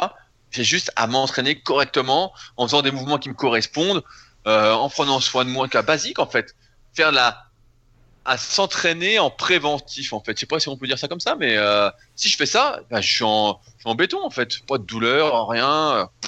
Maintenant, si je fais le con, ah bah oui, je le sens. Je le sens que euh, en deux trois séances, il y a un truc qui va pas. Je sens que voilà. Mmh, ouais. Et puis plus tu vieillis, euh, plus tu t'intéresses à la prévention, à essayer de, de durer. Ça, c'est ce que tu as souvent répété avec avec Fabrice sur ton podcast. Et euh, moi, c'est ce que je remarque de plus en plus sur ces dernières années, c'est-à-dire que je vais beaucoup moins euh, faire du sport dans l'optique de, de, performer, mais plutôt de, de, durer et de me dire que, bah, tu vois, dans 10 ans, euh, je serai peut-être toujours, j'aurai toujours la même forme. Quoi. Ouais, mais ça, c'est dur, tu vois. Toujours sans blessure. C'est quelque chose qui est dur pour moi encore. parce que j'ai toujours eu cette notion du progrès, de toujours faire plus, de faire mieux, etc. Et c'est difficile pour moi en fait de de me dire ok je pense à l'avenir, à pas me blesser, etc. Mais j'ai j'ai toujours envie de progresser quoi. Tu vois même si je fais des exercices qui me sont euh, qui me correspondent, qui me provoquent pas de mauvaises douleurs entre guillemets, je force, je plus ou moins. Mais euh, j'essaye de progresser toujours, toujours, toujours. Et on sait très bien que toujours chercher à progresser, ne pas savoir se contenter, Bah ouais. à un moment, euh, ça se paye, quoi. Donc j'ai pas encore ce truc comme euh, Fabrice A, parce que lui, il a, il a 40 ans. Il va avoir 40 ans euh, très prochainement. Euh, de me dire, euh, bah, si j'ai cette forme-là dans 10 ans, dans 15 ans, etc., je serais content. En fait, euh, le contentement, pour l'instant, je suis encore un peu jeune pour ça, j'ai du mal, quoi. Toi, t'es un peu plus jeune, tu arrives, en fait, à te dire, voilà, c'est juste pour la santé, pour être bien? Ben, en fait, ça dépend des périodes, ça dépend de l'état d'esprit dans lequel je suis et peut-être par quoi je me fais influencer au quotidien. Mais il y a certains moments, je vais avoir envie de, de progresser, de- d'exploser, euh, d'avoir, euh, de, de- de casser des paliers, etc. Et je sais pas, peut-être quand je prends du recul sur certaines choses, je sais pas, quand je, quand je vais regarder, euh, quand je vais tomber sur une, une émission, sur un film ou quoi que ce soit, ou que je vois, euh, ou même moi dans, dans, ma, dans ma patientèle, quand je vois des gens qui sont blessés ou alors qui n'ont pas une grosse forme à tel âge, etc. Là, je vais prendre du recul et euh, je vais plutôt voir ma pratique sportive comme euh, être en meilleure forme le plus longtemps possible. C'est, ça va vraiment dépendre de l'état Ouais. mental du, du moment, Ouais, c'est, particulier. Ouais, ouais, je vois bien le truc. Moi aussi, des fois, je me dis ça, et puis en fait, dès que je suis à la salle, T'as envie d'envoyer. ouais, j'oublie tout ça, quoi. Je me dis, mais non, mais j'y attends. Parce que moi, je sais pas m'entraîner rapidement, en fait. Donc, euh, et euh, entre vouloir me maintenir et faire une séance pour progresser, c'est pas la même durée, c'est pas la même séance. Si je voulais me maintenir, pour moi, je ferais trois fois une heure par semaine, et puis ce serait réglé. Et en fait, euh, enfin, moi, je vois bien le temps que j'y passe. Je, derrière, Ouais, derrière et- fois, je et faisais une séance, et il y a Arnaud qui était là, donc mon associé sur une autre société que j'ai, et il me dit, mais attends, il me dit, ah, pourquoi t'en fais autant? Il me dit, tu te dépouilles, c'est très bien que tu vas plus prendre, etc. En fait, c'est plus fort que moi, quoi. C'est. Mais bon, il a, il a Ouais, et puis si tu commences. Si tu commences à te dire ça pour tout, euh, je veux dire, tu fais plus rien non plus parce que Ah, mais c'est de euh, l'énergie, ça, ça a plus grand intérêt, quoi. Tu c'est de l'énergie qui pourrait être consacrée ailleurs. Il a raison de son principe, mais en même temps, je sais pas, moi, j'adore, euh, comme on disait tout à l'heure, j'adore m'entraîner. Et même si les progrès aujourd'hui se font difficiles, j'ai toujours ce- cette satisfaction d'une bonne séance, en fait. Donc, euh, C'est ça. Euh, juste pour conclure sur cette petite partie là, euh, bah, ça rejoint, je, m'étais noté ça, euh, ça rejoint le, un des commandements finalement de Superphysique, ton corps, ta santé, tu respecteras. Euh, c'est un truc qu'on n'entend pas beaucoup, enfin de- peut-être de plus en plus, mais en tout cas dans, le, dans la, la musculation on l'entend pas beaucoup. Et euh, tu l'avais déjà mis en commandement ouais, Dès le euh, début. en, en deux- et ça rejoint 2009. totalement ce qu'on dit là, essayer de trouver le, le bon, le bon compromis entre la progression, euh, s'adapter à sa propre morpho-anatomie, mais en même temps ne pas faire le con, ne pas se blesser. Quoi. Ouais, ouais, mais en, en fait, c'est toujours pareil, c'est que il y a un moment où la performance n'est pas corrélée à la santé. Au début, quand tu débutes, bah oui, tu prends un peu de force, tu prends un peu de muscle, tu perds un peu de gras, etc. En fonction des objectifs et de comment on est. Donc c'est bien pour ta santé, c'est bien. Et il y a un moment, dès que tu tombes dans la performance, l'optimisation, etc. Tu vois, hier, je parlais de nutrition avec euh, Lucas, un jeune que j'héberge actuellement à la Villa Superphysique. Et euh, on, parlait de manger 3500, 4000 calories, etc. pour la santé. Et je lui disais, bah, tu vois bien, ce qu'on fait là, c'est pas bon. Pour la santé, c'est pas ça qu'il faut faire. Ça, c'est euh, néfaste.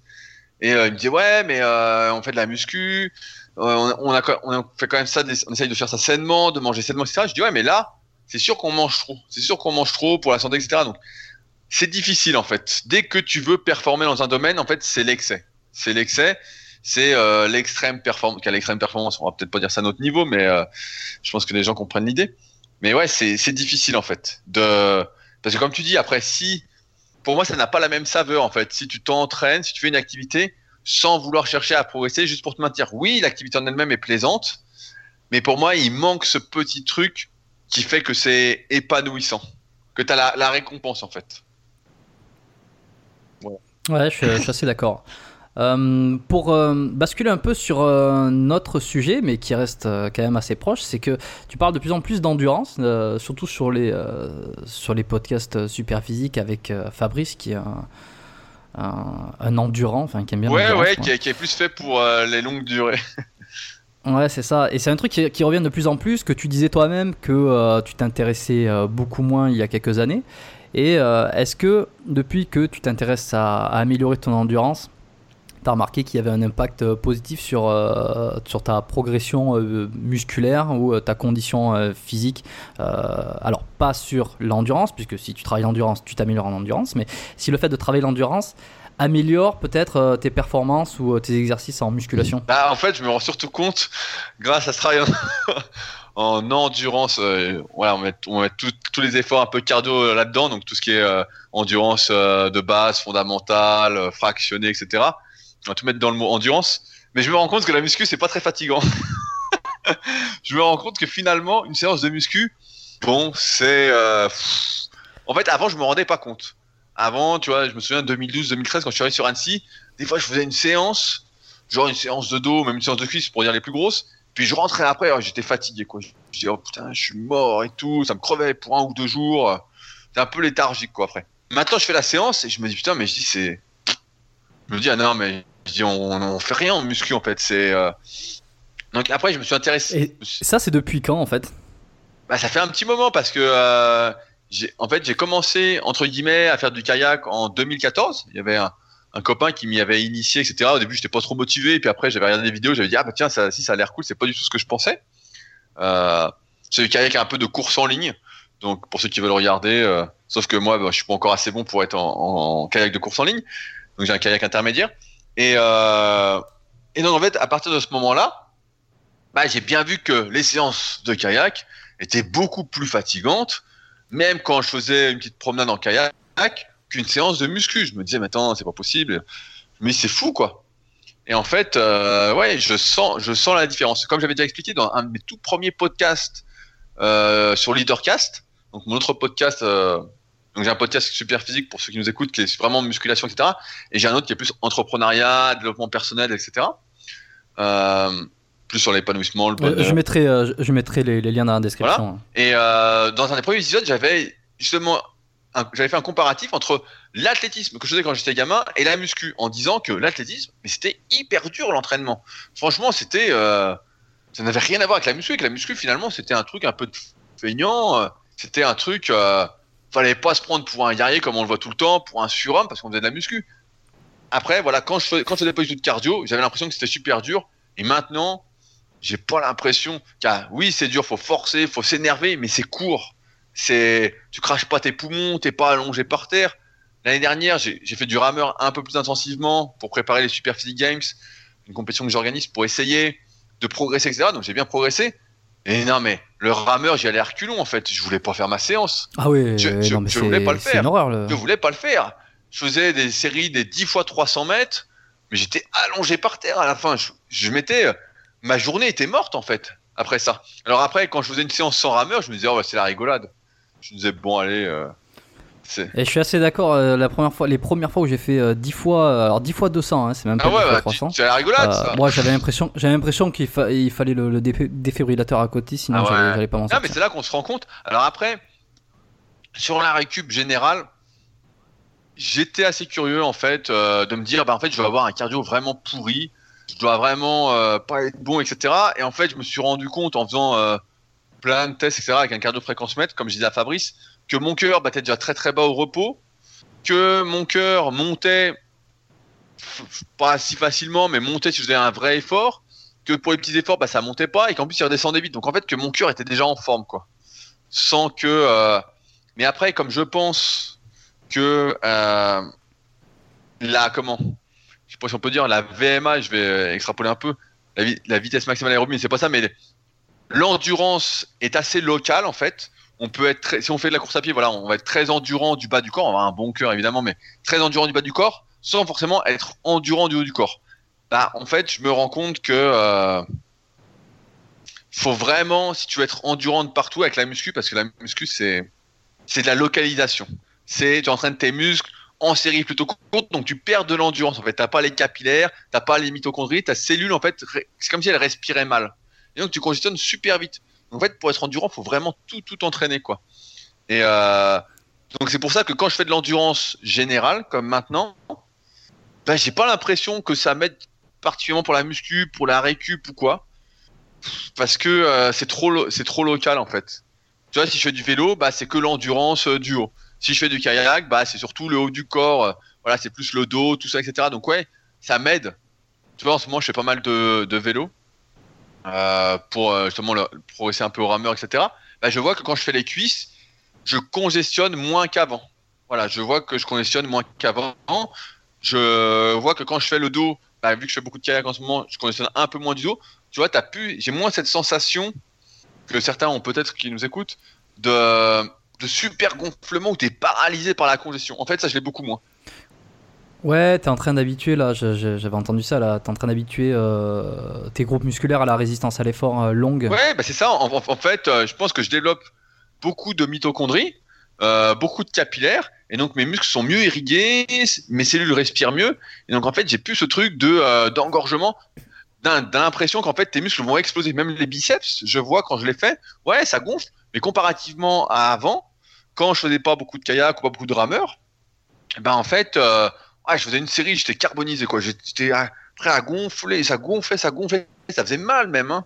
J'ai l'impression que ça allait exploser, quoi, que ça respirait pas. Et euh, finalement, maintenant, avec tout ce travail cardio euh, localisé, bah, j'ai plus ça en fait. Je fais ma série, ouais, ça gonfle, je vois, etc. Mais j'ai plus ce truc d'explosion en fait. J'ai pas, j'ai plus ça en fait. Donc euh, d'un côté c'est frustrant parce que la muscu, t'es content, surtout quand t'es gamin et tout, t'es jeune, d'avoir ce truc, t'as l'impression que tu vas exploser, tu te sens invincible. Et là, je l'ai plus. Donc c'est vraiment, euh, c'est troublant, tu vois, psychologiquement, c'est, euh, t'as plus ce truc. Avant, c'était un repère un peu d'une bonne séance. Tu te disais, euh, ah, j'ai fait une super séance, je suis prêt à exploser. Bah là, j'ai plus ça. Je l'ai plus. ok. Et a quelqu'un qui voudrait améliorer son endurance de manière générale? Euh, alors, si j'ai bien compris, est-ce que c'est euh, qu'il faudrait qu'il améliore son endurance fondamentale, c'est ça? Ouais, bah on, a, fait un podcast spécial avec euh, Cédric, qui est un membre du Super Six Gym, qui est en équipe de France de ski de fond, qui est préparateur physique pour le haut niveau de base, mais également pour celui qui débuterait, etc. Mais en fait, voilà, la base, c'est de développer son endurance fondamentale, c'est-à-dire d'être aux alentours de 70% de sa fréquence cardiaque maximale si vous la connaissez pas, il y a des tests à faire. Bon, ils sont pas. vous allez finir par terre, quoi. Euh, bah, d'ailleurs, il y a euh, Jérôme hier, je pense qu'il nous écoutera, qui est membre de la formation super physique, qui, qui nous a dit que euh, après un 10 x 300 mètres, il était à sa FC max. Donc si vous faites un 10 x 300 mètres au rameur, les trois derniers, il était à fréquence max. Donc c'est assez facile. Donc à 70%.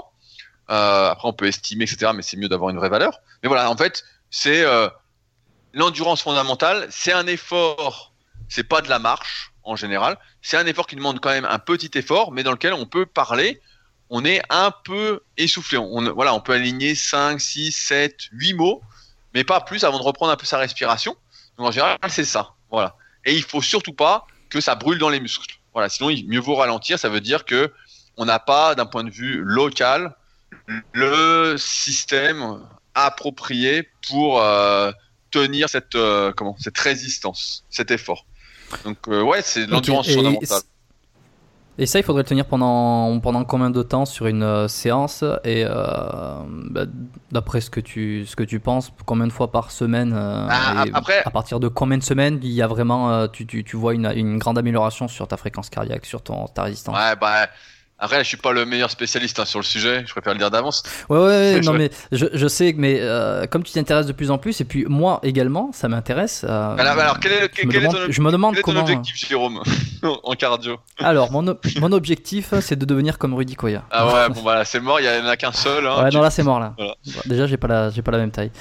Non, mon objectif, ça serait euh, de continuer. Là, je suis à 4 séances euh, de, de, musculation classique par semaine et euh, j'aimerais en même temps améliorer un peu mon endurance fondamentale, tu vois. C'est-à-dire faire baisser un petit peu mon, ma fréquence cardiaque au repos, être un petit peu plus endurant. voilà, j'ai pas un objectif chiffré, j'ai pas un truc particulier, c'est juste m'améliorer sur, sur ce, ce secteur-là. Bah, tu sais, pour avoir commencé à lire pas mal de bouquins et tout, on voit bien que pour développer à fond son endurance. C'est pas comme en muscu où on détruit, on reconstruit, ça, demande du repos. Il y a beaucoup de trucs qui sont mis en jeu, etc. Je vois là, tu vois, je lisais un, truc l'air fois. Euh, le mec expliquait que en général, les champions s'entraînent environ 12 fois par semaine et que si ils arrêtent pendant une semaine, ils perdaient 3% de leur performance, quoi. Donc, ce qui est énorme pour eux. Donc euh, là, je te dirais, en plus à commencer le rameur, je pense que le rameur c'est vraiment un bon exercice pour le cardio. T'as pas les inconvénients de la course à pied qui sont les chocs auxquels il faut s'habituer, il faut être très progressif. Il faut par exemple alterner une minute de course, une minute de marche, une minute de course, etc. Faut vraiment y aller doucement parce que sinon tu peux vite avoir des périostites, euh, vite sentir que ça te fait pas du bien. Surtout si t'es lourd comme moi. Mais le rameur, mais en fait, c'est se mettre euh, sur 20, 30 minutes. un truc que je fais souvent faire à mes élèves, c'est un 5 km en fait. Voilà, j'en fais faire 5 km au rameur sur un rythme tranquille, deux fois par semaine. Et là, tu vas déjà sentir, euh, déjà la première fois, tu vas dire, oh putain, c'est long, etc. Et après, normalement, tu te prends. Ouais, t'écoutes un podcast comme ça. Ouais, bah voilà, t'écoutes un podcast, t'écoutes un truc. Mais le truc, voilà, deux fois par semaine, un petit 5 km au rameur, je pense que c'est un. Pour toi, parce que tu fais déjà du sport, si ceux qui nous écoutent qui n'ont jamais fait de rameur ou quoi, ne démarrez pas par ça, vous allez mourir. Faites plutôt, je sais pas, des, efforts faciles, faites 5, allez, 5 fois 500 mètres, doucement, avec euh, temps de récupération égal au temps de travail, ce sera déjà pas mal pour arriver progressivement à 5 km. Mais voilà, c'est déjà pas mal en fait. Et euh, vous verrez que ça crève euh, autrement plus que, que la musculation. Ok, et ouais, ça c'est mieux de le faire en dehors des séances de, de musculation classique, ou tu peux le faire après une séance dos, euh, dos triceps par exemple, euh, ou euh, pec biceps qui t'a pas trop trop tué. Donc c'est mieux de vraiment de le faire les jours, des jours off muscu. Bah, il y a ce qu'on appelle en, musculation, et ça a été vraiment étudié grâce au CrossFit, c'est les notions d'interférence. En fait, quels efforts n'annulent pas les effets de l'autre En gros, qu'est-ce qui est compatible? Et on sait par exemple que les efforts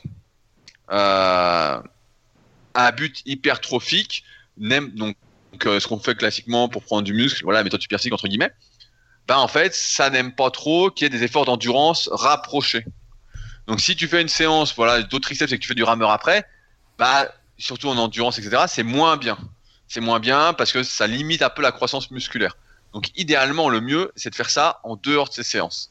Maintenant, je me mets à la place de monsieur et madame tout le monde qui a un travail, qui a une vie, etc qui peut se rendre trois fois par semaine à la salle et pas plus, ben, il faut qu'il le fasse après ses séances.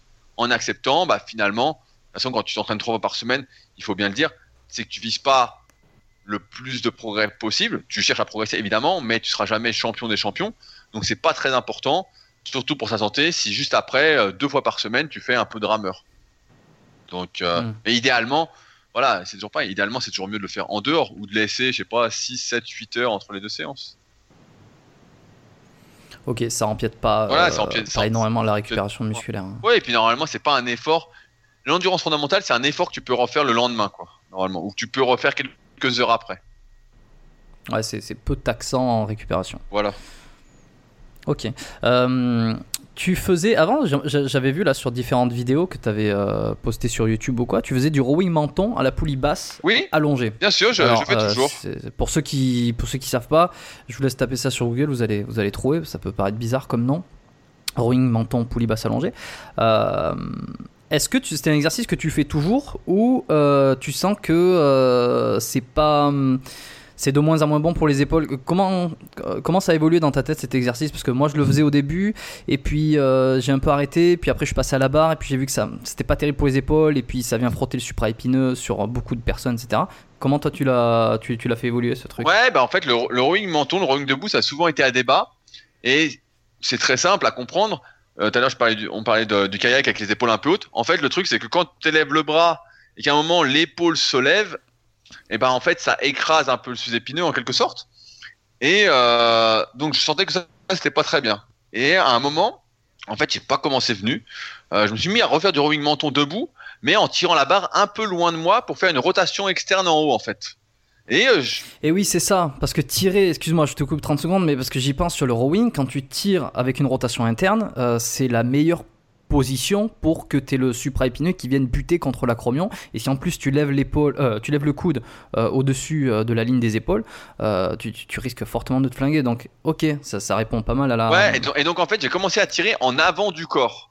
Donc au lieu de faire longer la barre, j'ai commencé à tirer en avant. Et là, j'ai vu que ça me faisait du bien. Je dis ah tiens.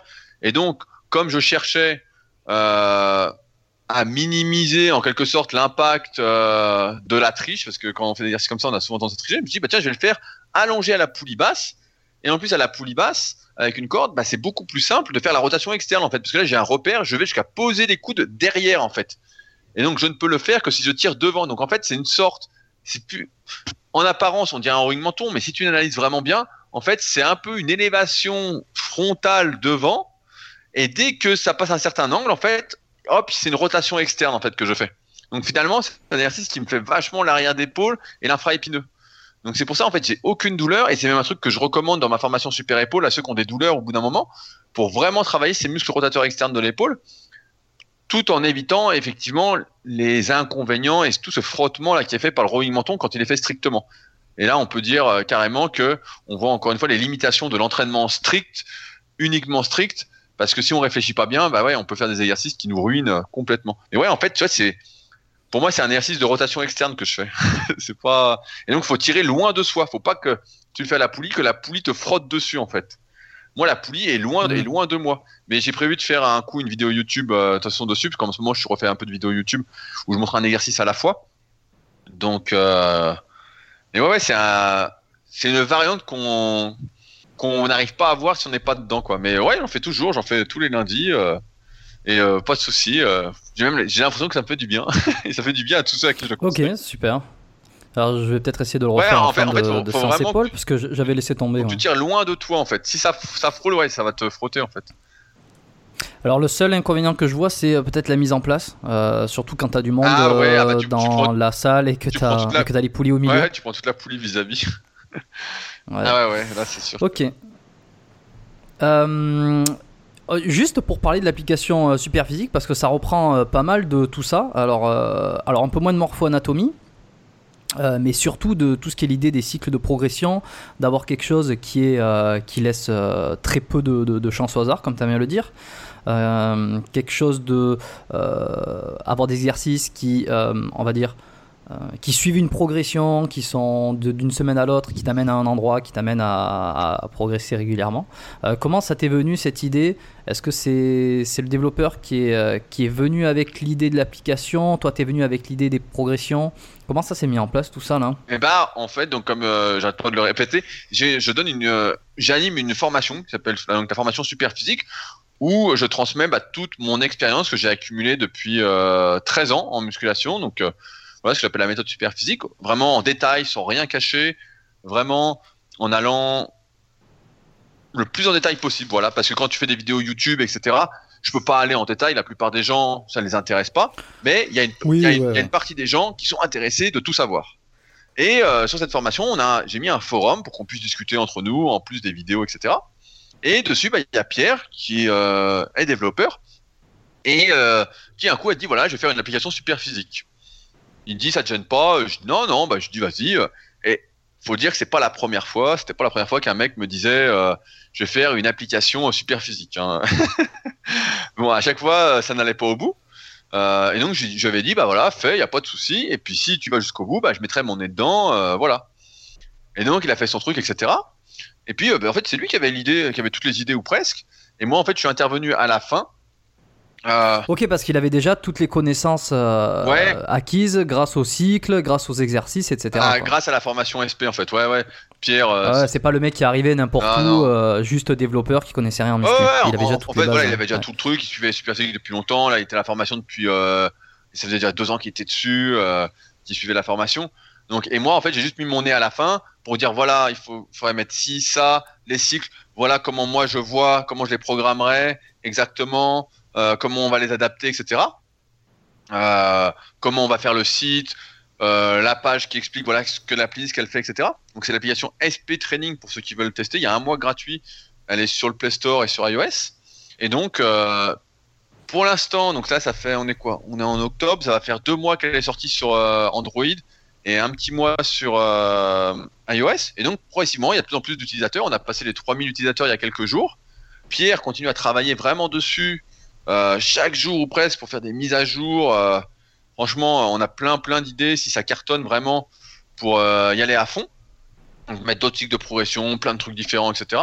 Pour vraiment aider. Mais là, c'est vrai que l'application, en tant que telle, actuellement, permet pour ceux qui suivent un peu super physique, qui sont un peu perdus sur les cycles de progression, sur comment ça fonctionne, etc. Ça permet en fait d'avoir la mise en pratique. Ça permet de se dire, bah voilà, j'ai mon programme, on en propose via l'application, mais voilà, si on, a, son programme, on clique sur plan, on dit ce qu'on fait, et chaque semaine, ça va nous dire quoi faire en fonction de ce qu'on va noter, des notes de difficulté, de ce qu'on a fait, etc. Et ça va garantir la progression en fait. Donc, euh, je trouve que Ouais. c'est pour la mise en pratique, c'est super parce que souvent, même si on donne toutes les explications possibles, la théorie c'est bien. La théorie c'est toujours bien, mais il faut la pratique pour pouvoir vraiment intégrer la théorie. Et c'est ce qu'on met à disposition avec cette application. Donc, et après, je parlais d'un mois gratuit parce que, évidemment, après, comme tout travail mérite salaire, ça nécessite du temps, il y a beaucoup de travail qui a été fait, etc. On a mis un prix qui nous semble honnête, qui est de 10 euros par an. Euh, Ouais, non, c'est pas au prix où ça coûte. voilà, euh, voilà. 10 euros par an. Je veux dire. Après, ça, ça ouais. rend. un, café, un café par mois euh, pendant un an coûte plus cher. Voilà, ça coûte, ça coûte bien plus Donc cher. pas. Et l'idée, évidemment, ça remplace pas un coaching, un suivi coaching, mais c'est un bon entre-deux en fait. Entre tous ceux qui écoutent nos conseils, etc., depuis plus de 10 ans et qui veulent voir exactement ce que c'est, qu'on n'a pas encore bien compris, avant, par exemple, de passer à un coaching pour aller plus loin, pour personnaliser son programme, pour personnaliser ses cycles de progression, parce que là, effectivement, on a mis des trucs qui sont basiques mais qui fonctionnent. Voilà, j'allais pas prendre le risque de mettre des trucs qui fonctionnent pas.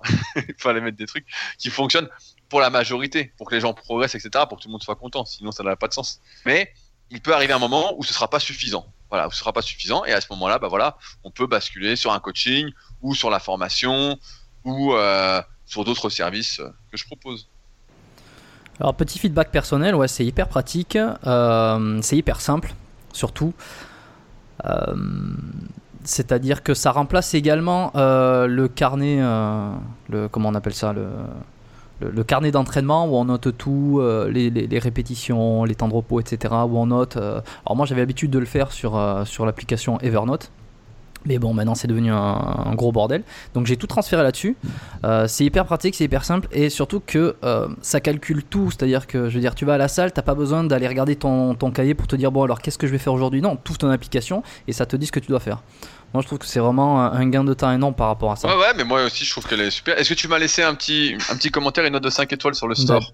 Bah bien sûr, bah, bien sûr j'ai laissé, euh, j'ai Ah, laissé. 5 étoiles. Voilà, non, mais. euh, Ouais, ça fait quoi? Ça fait euh, ça fait plusieurs euh, ça fait plusieurs podcasts que que tu le rappelles et j'ai dû le faire. C'était euh, c'était la semaine dernière, la semaine dernière ou il y a deux semaines? Non, mais c'est vraiment un projet qui me tient à cœur parce que je sais, on a eu quelques problèmes au lancement, etc. Je sais que c'est super en fait. Je, je vois. Franchement, c'est un truc. euh, J'aurais eu ça à mes débuts, putain, j'aurais été super content et je suis garanti que euh, vraiment avec ce que j'ai mis dedans, voilà, j'ai même pas de, de doute. Je sais que ça fait progresser. Donc franchement, c'est dommage de pas l'utiliser quoi.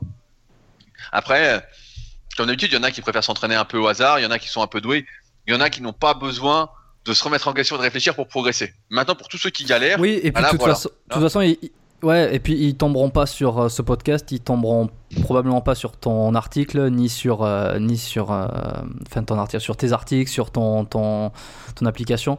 Ces gens-là tomberont pas là-dessus, donc finalement, c'est pas si grave. Mais ceux qui cherchent un peu, ceux qui veulent faire mieux, allez-y. De toute façon, un mois gratuit, vous verrez si ça vous plaît ou pas. Il y a de grandes chances que, que ça vous plaise.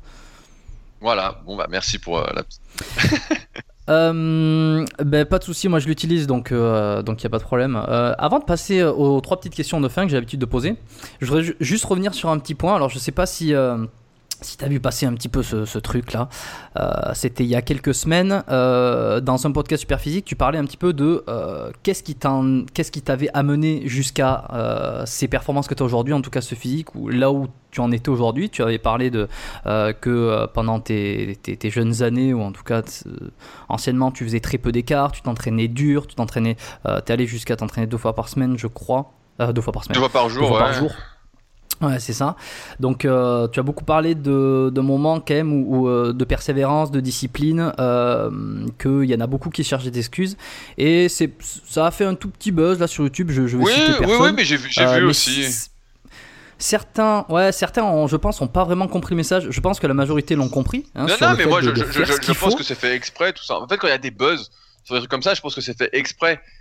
Il faut bien comprendre que la majorité des gens, beaucoup de gens, donc pas ceux qui nous écoutent aujourd'hui, parce que le podcast sera un peu long, donc ils vont pas l'écouter, veulent Ah, ils seront pas voilà, là. veulent tout tout de suite. Veulent euh, que ce soit facile.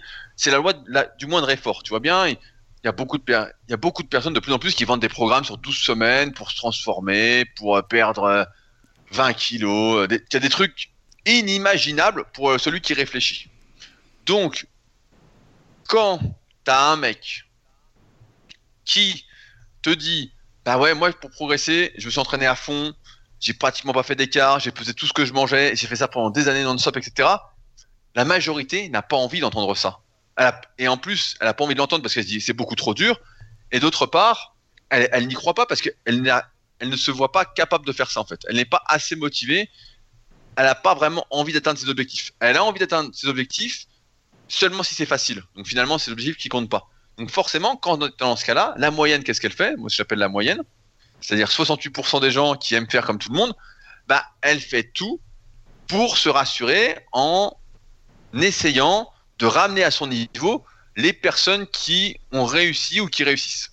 Pour moi, c'est simplement, en fait, euh, on n'est pas sur le même truc. Moi, j'ai grandi en regardant les champions, en lisant des biographies, des autobiographies, en voyant la persévérance, la discipline. Aujourd'hui, la discipline, c'est quelque chose qui est vu comme, euh, comme ringard, en fait. Tu dis, ah, la discipline, les gens les, beaucoup de jeunes, beaucoup de gens te disent, ah non, la discipline, c'est trop. L'organisation, ah non, mais c'est trop dur. Il y a, des gens, quand tu leur dis que tu pèses ce que tu manges, ils te disent, ah bah non, attends, je vais quand même pas peser euh, le riz que je mange, euh, te rends compte, c'est contraignant. Je sais pas, moi, ça me paraît tellement facile, tellement facile. Hier, je sais plus avec qui je discutais, il me disait, mais t'as- comment c'est venu le fait que t'aies plus envie de manger euh, de junk food, etc.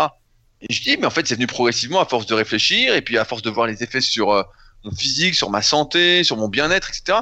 Je dis, aujourd'hui, je n'ai aucune envie, à aucun moment, de manger des saloperies, quoi. Jamais, jamais j'ai cette envie-là. Et ça peut paraître improbable. Il y a des gens qui vont dire, mais non, on dire, euh, il nous prend pour des cons, euh, nous, on n'y arrive pas. Tu vois, donc, les gens font dans leur cas une généralité. Et c'est normal parce que la, moyenne fait ça. Maintenant, ils oublient qu'il y a des exceptions. J'ai pas l'impression que ce soit d'être une exception, que ce soit si difficile en fait de faire ça. C'est juste que quand tu es motivé, bah, tu le fais. Tu vois, souvent je cite ça, c'est Jacques Brel qui disait le vrai talent, c'est l'envie. Moi, j'avais envie de progresser à fond, je voulais être le meilleur possible, donc j'ai fait ce qu'il fallait pour. Et il n'y avait pas de raccourci, c'était des années, des années, des années. Donc tu vois, ça fait 18 ans que je m'entraîne, ça fait peut-être 2-3 années où je suis un peu moins à fond muscu, mais ça m'empêche pas d'avoir euh, ma diète. Euh, quand je suis à la salle, comme je disais tout à l'heure, voilà, moi j'y vais pour progresser, même si tout n'est pas fait pour, ça n'empêche pas que j'essaye, etc. Mais euh, ouais, en fait, la discipline, tout ça, c'est devenu ringard en fait, parce que c'est un problème d'éducation en fait. C'est pas un problème d'être jeune ou pas, c'est l'éducation que tes parents te donnent, l'éducation que la société te donne. Tu vois bien maintenant le bac en France, je sais pas si tu le vois, mais il vaut plus rien. Il vaut plus rien.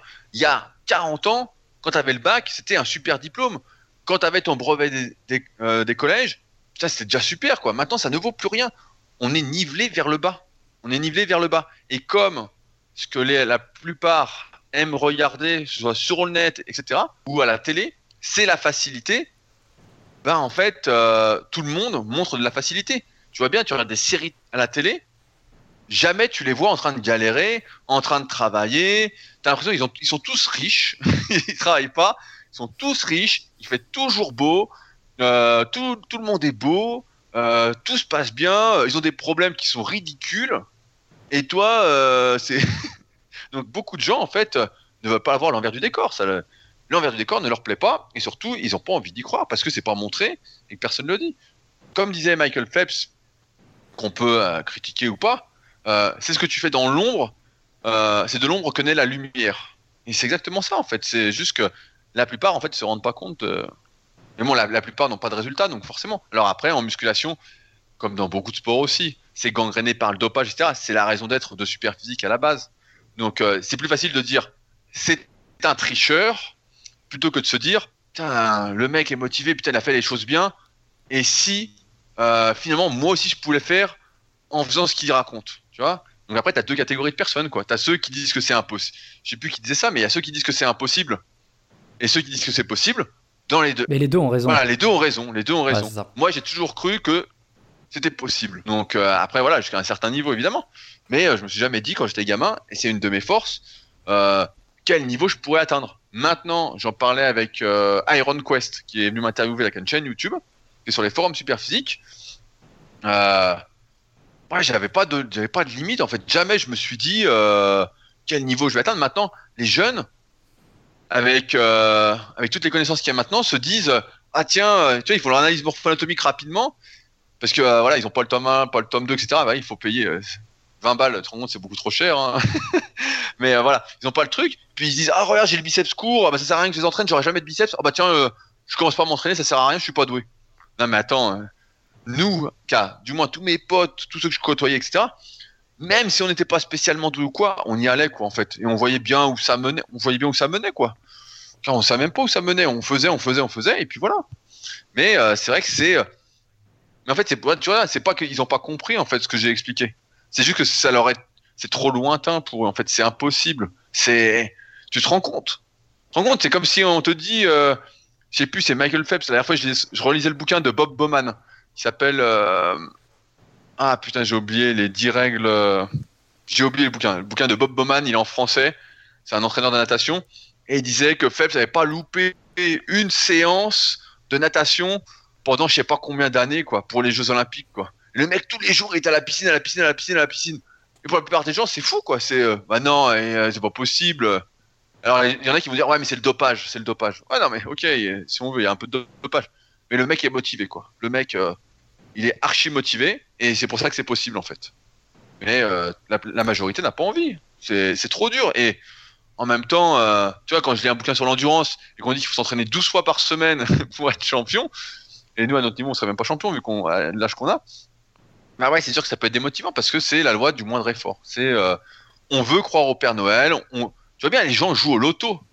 Les gens jouent au loto. La Française des Jeux, là j'ai lu un article il y a quelques jours, va rentrer en bourse. tu te rends compte? Les, gens jouent au loto. Moi j'ai jamais joué de ma vie au loto. J- Ah, ben ils jouent beaucoup plus au loto que qu'ils essayent de créer des créer de la valeur. Oui hein. voilà. Donc en- en fait tu, tu comprends, tu comprends bien. Les gens jouent au loto, ils veulent la chance, ils veulent le truc. Et si toi, tu réussis, Ils veulent pas travailler, ils veulent pas. voilà, euh, ouais. c'est soit de la chance, soit t'as triché. Mais t'as pas fait d'effort, c'est pas possible. C'est pas possible parce que Eh le, le- le pire, le pire, c'est quand ils pensent qu'ils ont plus de chance en ayant de la chance qu'en travaillant, par exemple. Ils Ah ça sert à rien de faire quoi que ce soit, j'arriverai pas. Sûr. Par contre, euh, si je joue au loto, j'ai plus de chances de, de, de, de gagner de l'argent. Là, c'est Ah non, mais c'est plus grave. pour la. ça. ouais. Pour moi, c'est fait exprès. Tout ça, c'est euh, regardez, c'est un menteur, c'est un tricheur, c'est pas possible. Il, fait pas les choses bien. Tout est fait en fait pour dénigrer ceux qui. Et moi, je suis habitué. Ça fait euh, 13 ans que j'entreprends sur le net, 13 ans que j'essaye de faire du mieux que je peux, que je fais des trucs, ça. Et euh, pas plus tard encore qu'il y a quelques jours, encore des mecs qui dénigrent en fait. Ouais, ce qu'il fait, c'est. du- En fait, il y aura toujours des gens qui seront contre toi, quoi. Toujours, toujours. Mais c'est pas très grave finalement parce que ça fait parler de toi et peut-être qu'il y en a qui vont me découvrir comme ça et qui Grâce à ça, voilà, et qui vont dire ah bah tiens finalement tu as des gens qui sont pas cons qui restent pas sur leur première impression ou qui croient pas tout ce qu'on leur raconte qui vont se dire attends Voyons ce qu'il Voilà, fait, ce ils qu'il vont s'intéresser, ils vont se dire ah tiens, c'est logique ce qu'il voilà dit. et soit puis, ils vont accrocher soit ils vont pas accrocher et puis voilà en fait et après c'est la vie tu peux pas plaire à tout le monde etc mais moi en tout cas Hmm. tout mon travail est orienté vers les personnes qui veulent réfléchir se remettre en question voilà qui veulent avancer pas, Donc, pas entraînez-vous. pour ceux qui veulent euh, des résultats sans rien faire. Et d'ailleurs, moi, je m'oppose à tout ça. Moi, je, je vends, entre guillemets, de l'information. Je vends pas de programme, en fait. Même mon coaching, en fait, c'est des suivis, c'est de la communication. Il y a un investissement derrière de la personne et de ma part, en fait. C'est pas, je t'envoie un programme pour 12 semaines et on en reparle en 12 semaines, en fait. Donc, en fait, je parle pas à des personnes qui veulent juste un truc. Des fois, on m'écrit, on me dit, ouais, je veux un programme. Bah, je dis, voilà, c'est ça que je fais. Ah ouais, mais non, moi, je voudrais juste un programme. Bah, je dis, ouais, bah, je dis, bon, on n'est pas sur la même longueur d'onde, alors. Je dis, bon, bah, c'est pas, pas grave. Je dis, bon, bah, peut-être euh, plus tard. Voilà.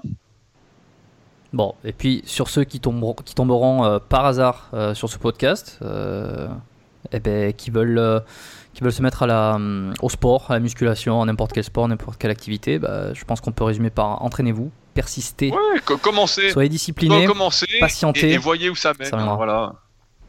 Vous verrez bien. Ok, top. Euh, pour terminer, j'ai pris l'habitude d'avoir euh, trois petites questions que j'aime bien poser à la fin de chaque, euh, de chaque interview, comme ça. La première, toute simple, est-ce qu'il il y a un conseil que tu donneras à quelqu'un qui, qui, qui aimerait commencer la musculation ou le sport, le, le- le tout premier conseil? Ouais, bah, je, je dirais. qu'on t'ait pas donné, en fait, et que tu aimerais transmettre aujourd'hui On me l'a pas donné, mais je l'ai fait un peu euh, de moi-même. C'est euh, de n'écouter qu'une seule personne dans le sens de trouver un mentor en fait. Tu prends une personne et tu lis tout ce qu'elle a fait, tu regardes tout ce qu'elle fait et tu ne suis que sa parole. Moi, quand j'ai commencé, j'ai pris Jean Texier, j'ai acheté tous ses livres, j'ai acheté tous les mondes du muscle, tout, tout, tout. J'ai tout lu et j'ai tout appliqué. Et voilà, j'écoutais une personne. Et l'erreur que font la plupart aujourd'hui, c'est justement d'écouter tout le monde en fait. C'est, euh, il y a tellement d'informations. Ah, je suis bien On d'accord. sait pas qui dit vrai, on sait pas. Et ça, c'est la pire erreur. En fait, peu importe qui tu écoutes, peu importe. Tu choisis une personne et tu y vas. Mais une. Et euh, elles vont toutes te faire progresser jusqu'à un certain niveau. Voilà, tu vas atteindre un certain niveau parce que tu vas t'entraîner, etc. Après, plus ou moins, mais c'est pas grave. Et à un moment, tu vas te rendre compte que voilà, tu es arrivé à un plateau, que ce qu'elle raconte, peut-être ça te suffit pas, etc. Et tu iras voir ailleurs, en fait. Et puis voilà, et en fait, c'est. Mais voilà, trouver un mentor, n'écouter qu'une seule personne au début, c'est ce que je ferais. Deuxième question, tu dirais quoi à quelqu'un qui vient de se blesser ou qui présente une douleur Là, tout de suite. Ouais, Première chose. bon courage. bah, je dirais, euh, c'est une bonne chose. j'espère que tu sais que tu vas devoir compter sur toi-même pour euh, t'aider, quoi. Souvent, les gens m'écrivent, voilà, quand dans la musculation, quand ils ont des douleurs, etc. Donc, euh, quand j'ai la solution, je les reconduis en général vers une formation. Quand je l'ai pas, je leur dis bon, euh, si tu passes dans le coin à Annecy, viens, je vais regarder si je vois quelque chose, etc.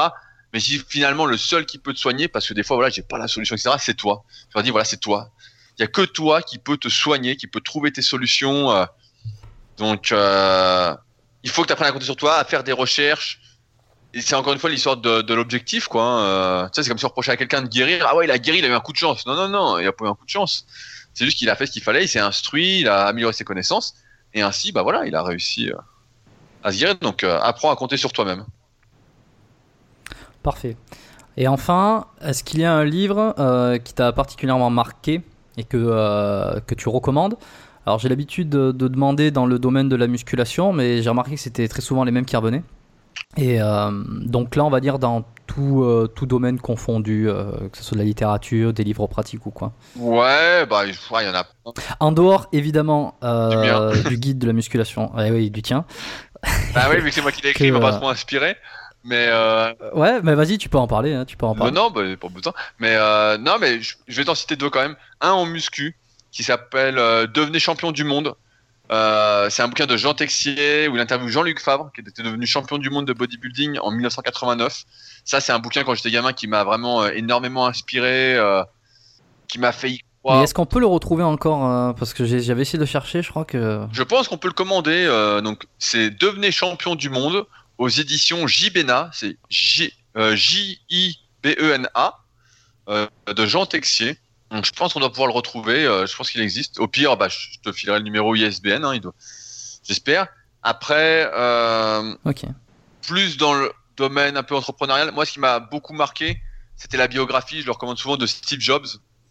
Franchement, euh, elle m'avait vraiment énormément euh, inspiré. C'est une des premières que j'avais lues et je la recommande vraiment. Celle de celle d'Isaacson parce a Voilà, ouais, celle de Walter. Isaacson, ouais, tout à fait. Hmm, ouais, elle est euh, bon, faut, faut se la faut se la valer, elle fait 900 pages, il me semble. Ouais, Mais, euh, ouais, mais enfin bon, ça se lit. euh, Ah, tout- Non, mais c'est voilà, simple, hein, si tu veux réussir ta vie, tu dois pas être à 900 pages près. Hein. je, préfère, je préfère vous le Ah, c'est exactement ça.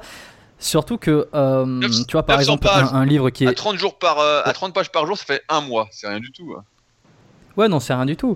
Puis il y en a beaucoup qui lisent euh, euh, comment Think and Grow Rich euh, Oui, de Napoleon Hill. Euh, Napoléon Hill, voilà, bah, tu vois, tu as tous les principes un petit peu de réussite. Si tu fais un peu le lien avec la biographie de Steve Jobs, tu te rends compte que tous les principes, il les a plus ou moins appliqués, consciemment ou inconsciemment, dans, dans, dans toute sa vie, Ouais, ouais, non. plus ou moins. En tout cas, en tout cas professionnel, après Ouais, personnel. ouais, ça, non, mais c'était un bon livre parce que tu vois que justement le type est pas parfait. Tu vois que euh, y a des domaines où vraiment, en fait, c'est ce sont des, ces déséquilibres qui font qu'il a réussi en fait. Donc euh, non, franchement, c'est un super bouquin. Moi, j'ai trouvé très inspirant. Donc, euh, et puis il a été publié, je crois, juste avant la mort de Steve Jobs, à ce moment-là, quoi, dans ces eaux-là. Donc, euh, ouais, franchement, très très bon livre, quoi. Parfait. Bah écoute, je te remercie d'être passé sur le podcast. Ça m'a fait vraiment plaisir de discuter avec toi. Et bah, pla- plaisir partagé. Ouais, bah écoute, si je rentre en, France, euh, un de ces quatre que je passe pas loin de Nancy, euh, de Nancy, de, de Annecy, J'essaierai de passer au super physique Jim. Ouais, bah avec plaisir. Et puis, ça fait un moment que je me dis. On a la villa super juste à côté, donc en fait, il suffit juste de dire voilà, bah, j'aimerais passer à la salle, un endroit où loger, et puis on peut loger sans souci. Quoi. Et ça faisait un moment que j'en parlais avec un ami en plus, et d'ailleurs je vais faire une petite dédicace puisque c'est c'est celui que j'ai reçu sur le tout premier épisode du podcast ici, Raphaël Lesforis, qui on suit, on, suivait un peu Super Physique, tout ça depuis un petit moment, et on s'était toujours dit putain, il faudrait qu'on passe au, Super Physique Gym pour, pour aller voir Rudy, la bande à Rudy, s'entraîner là-bas, aller faire un tour. Et donc si l'occasion se présente ben, je n'hésiterai pas à te, bah, à te contacter à ce moment-là. Ça marche. Merci beaucoup. À bientôt. Salut à tous.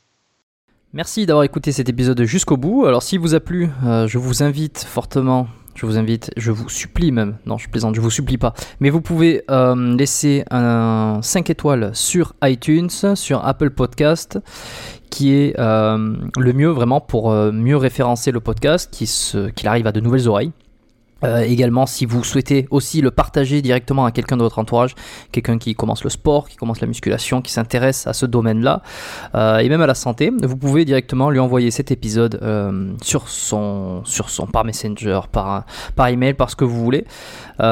une personne à la fois, comme on dit. Et enfin, une dernière petite chose, vous pouvez vous inscrire à la lettre biomécanique, donc je laisserai le lien dans la description. Si vous voulez recevoir directement tous les épisodes dans votre boîte mail, comme ça vous ne les loupez plus tout ce qu'il va y avoir en termes d'informations, en termes euh, de news, euh, de réflexion, de conseils partagés euh, de ma part et également de tous ces professionnels et ces intervenants sur ce podcast, ça sera sur la lettre biomécanique. Je laisserai le lien en description, mais vous pouvez directement aller sur biomécaniquepodcast.com slash lettre. Voilà, j'arrête ici. Je vous souhaite une bonne journée, une bonne soirée, et quant à nous, on se retrouve dans un prochain épisode du podcast Biomécanique.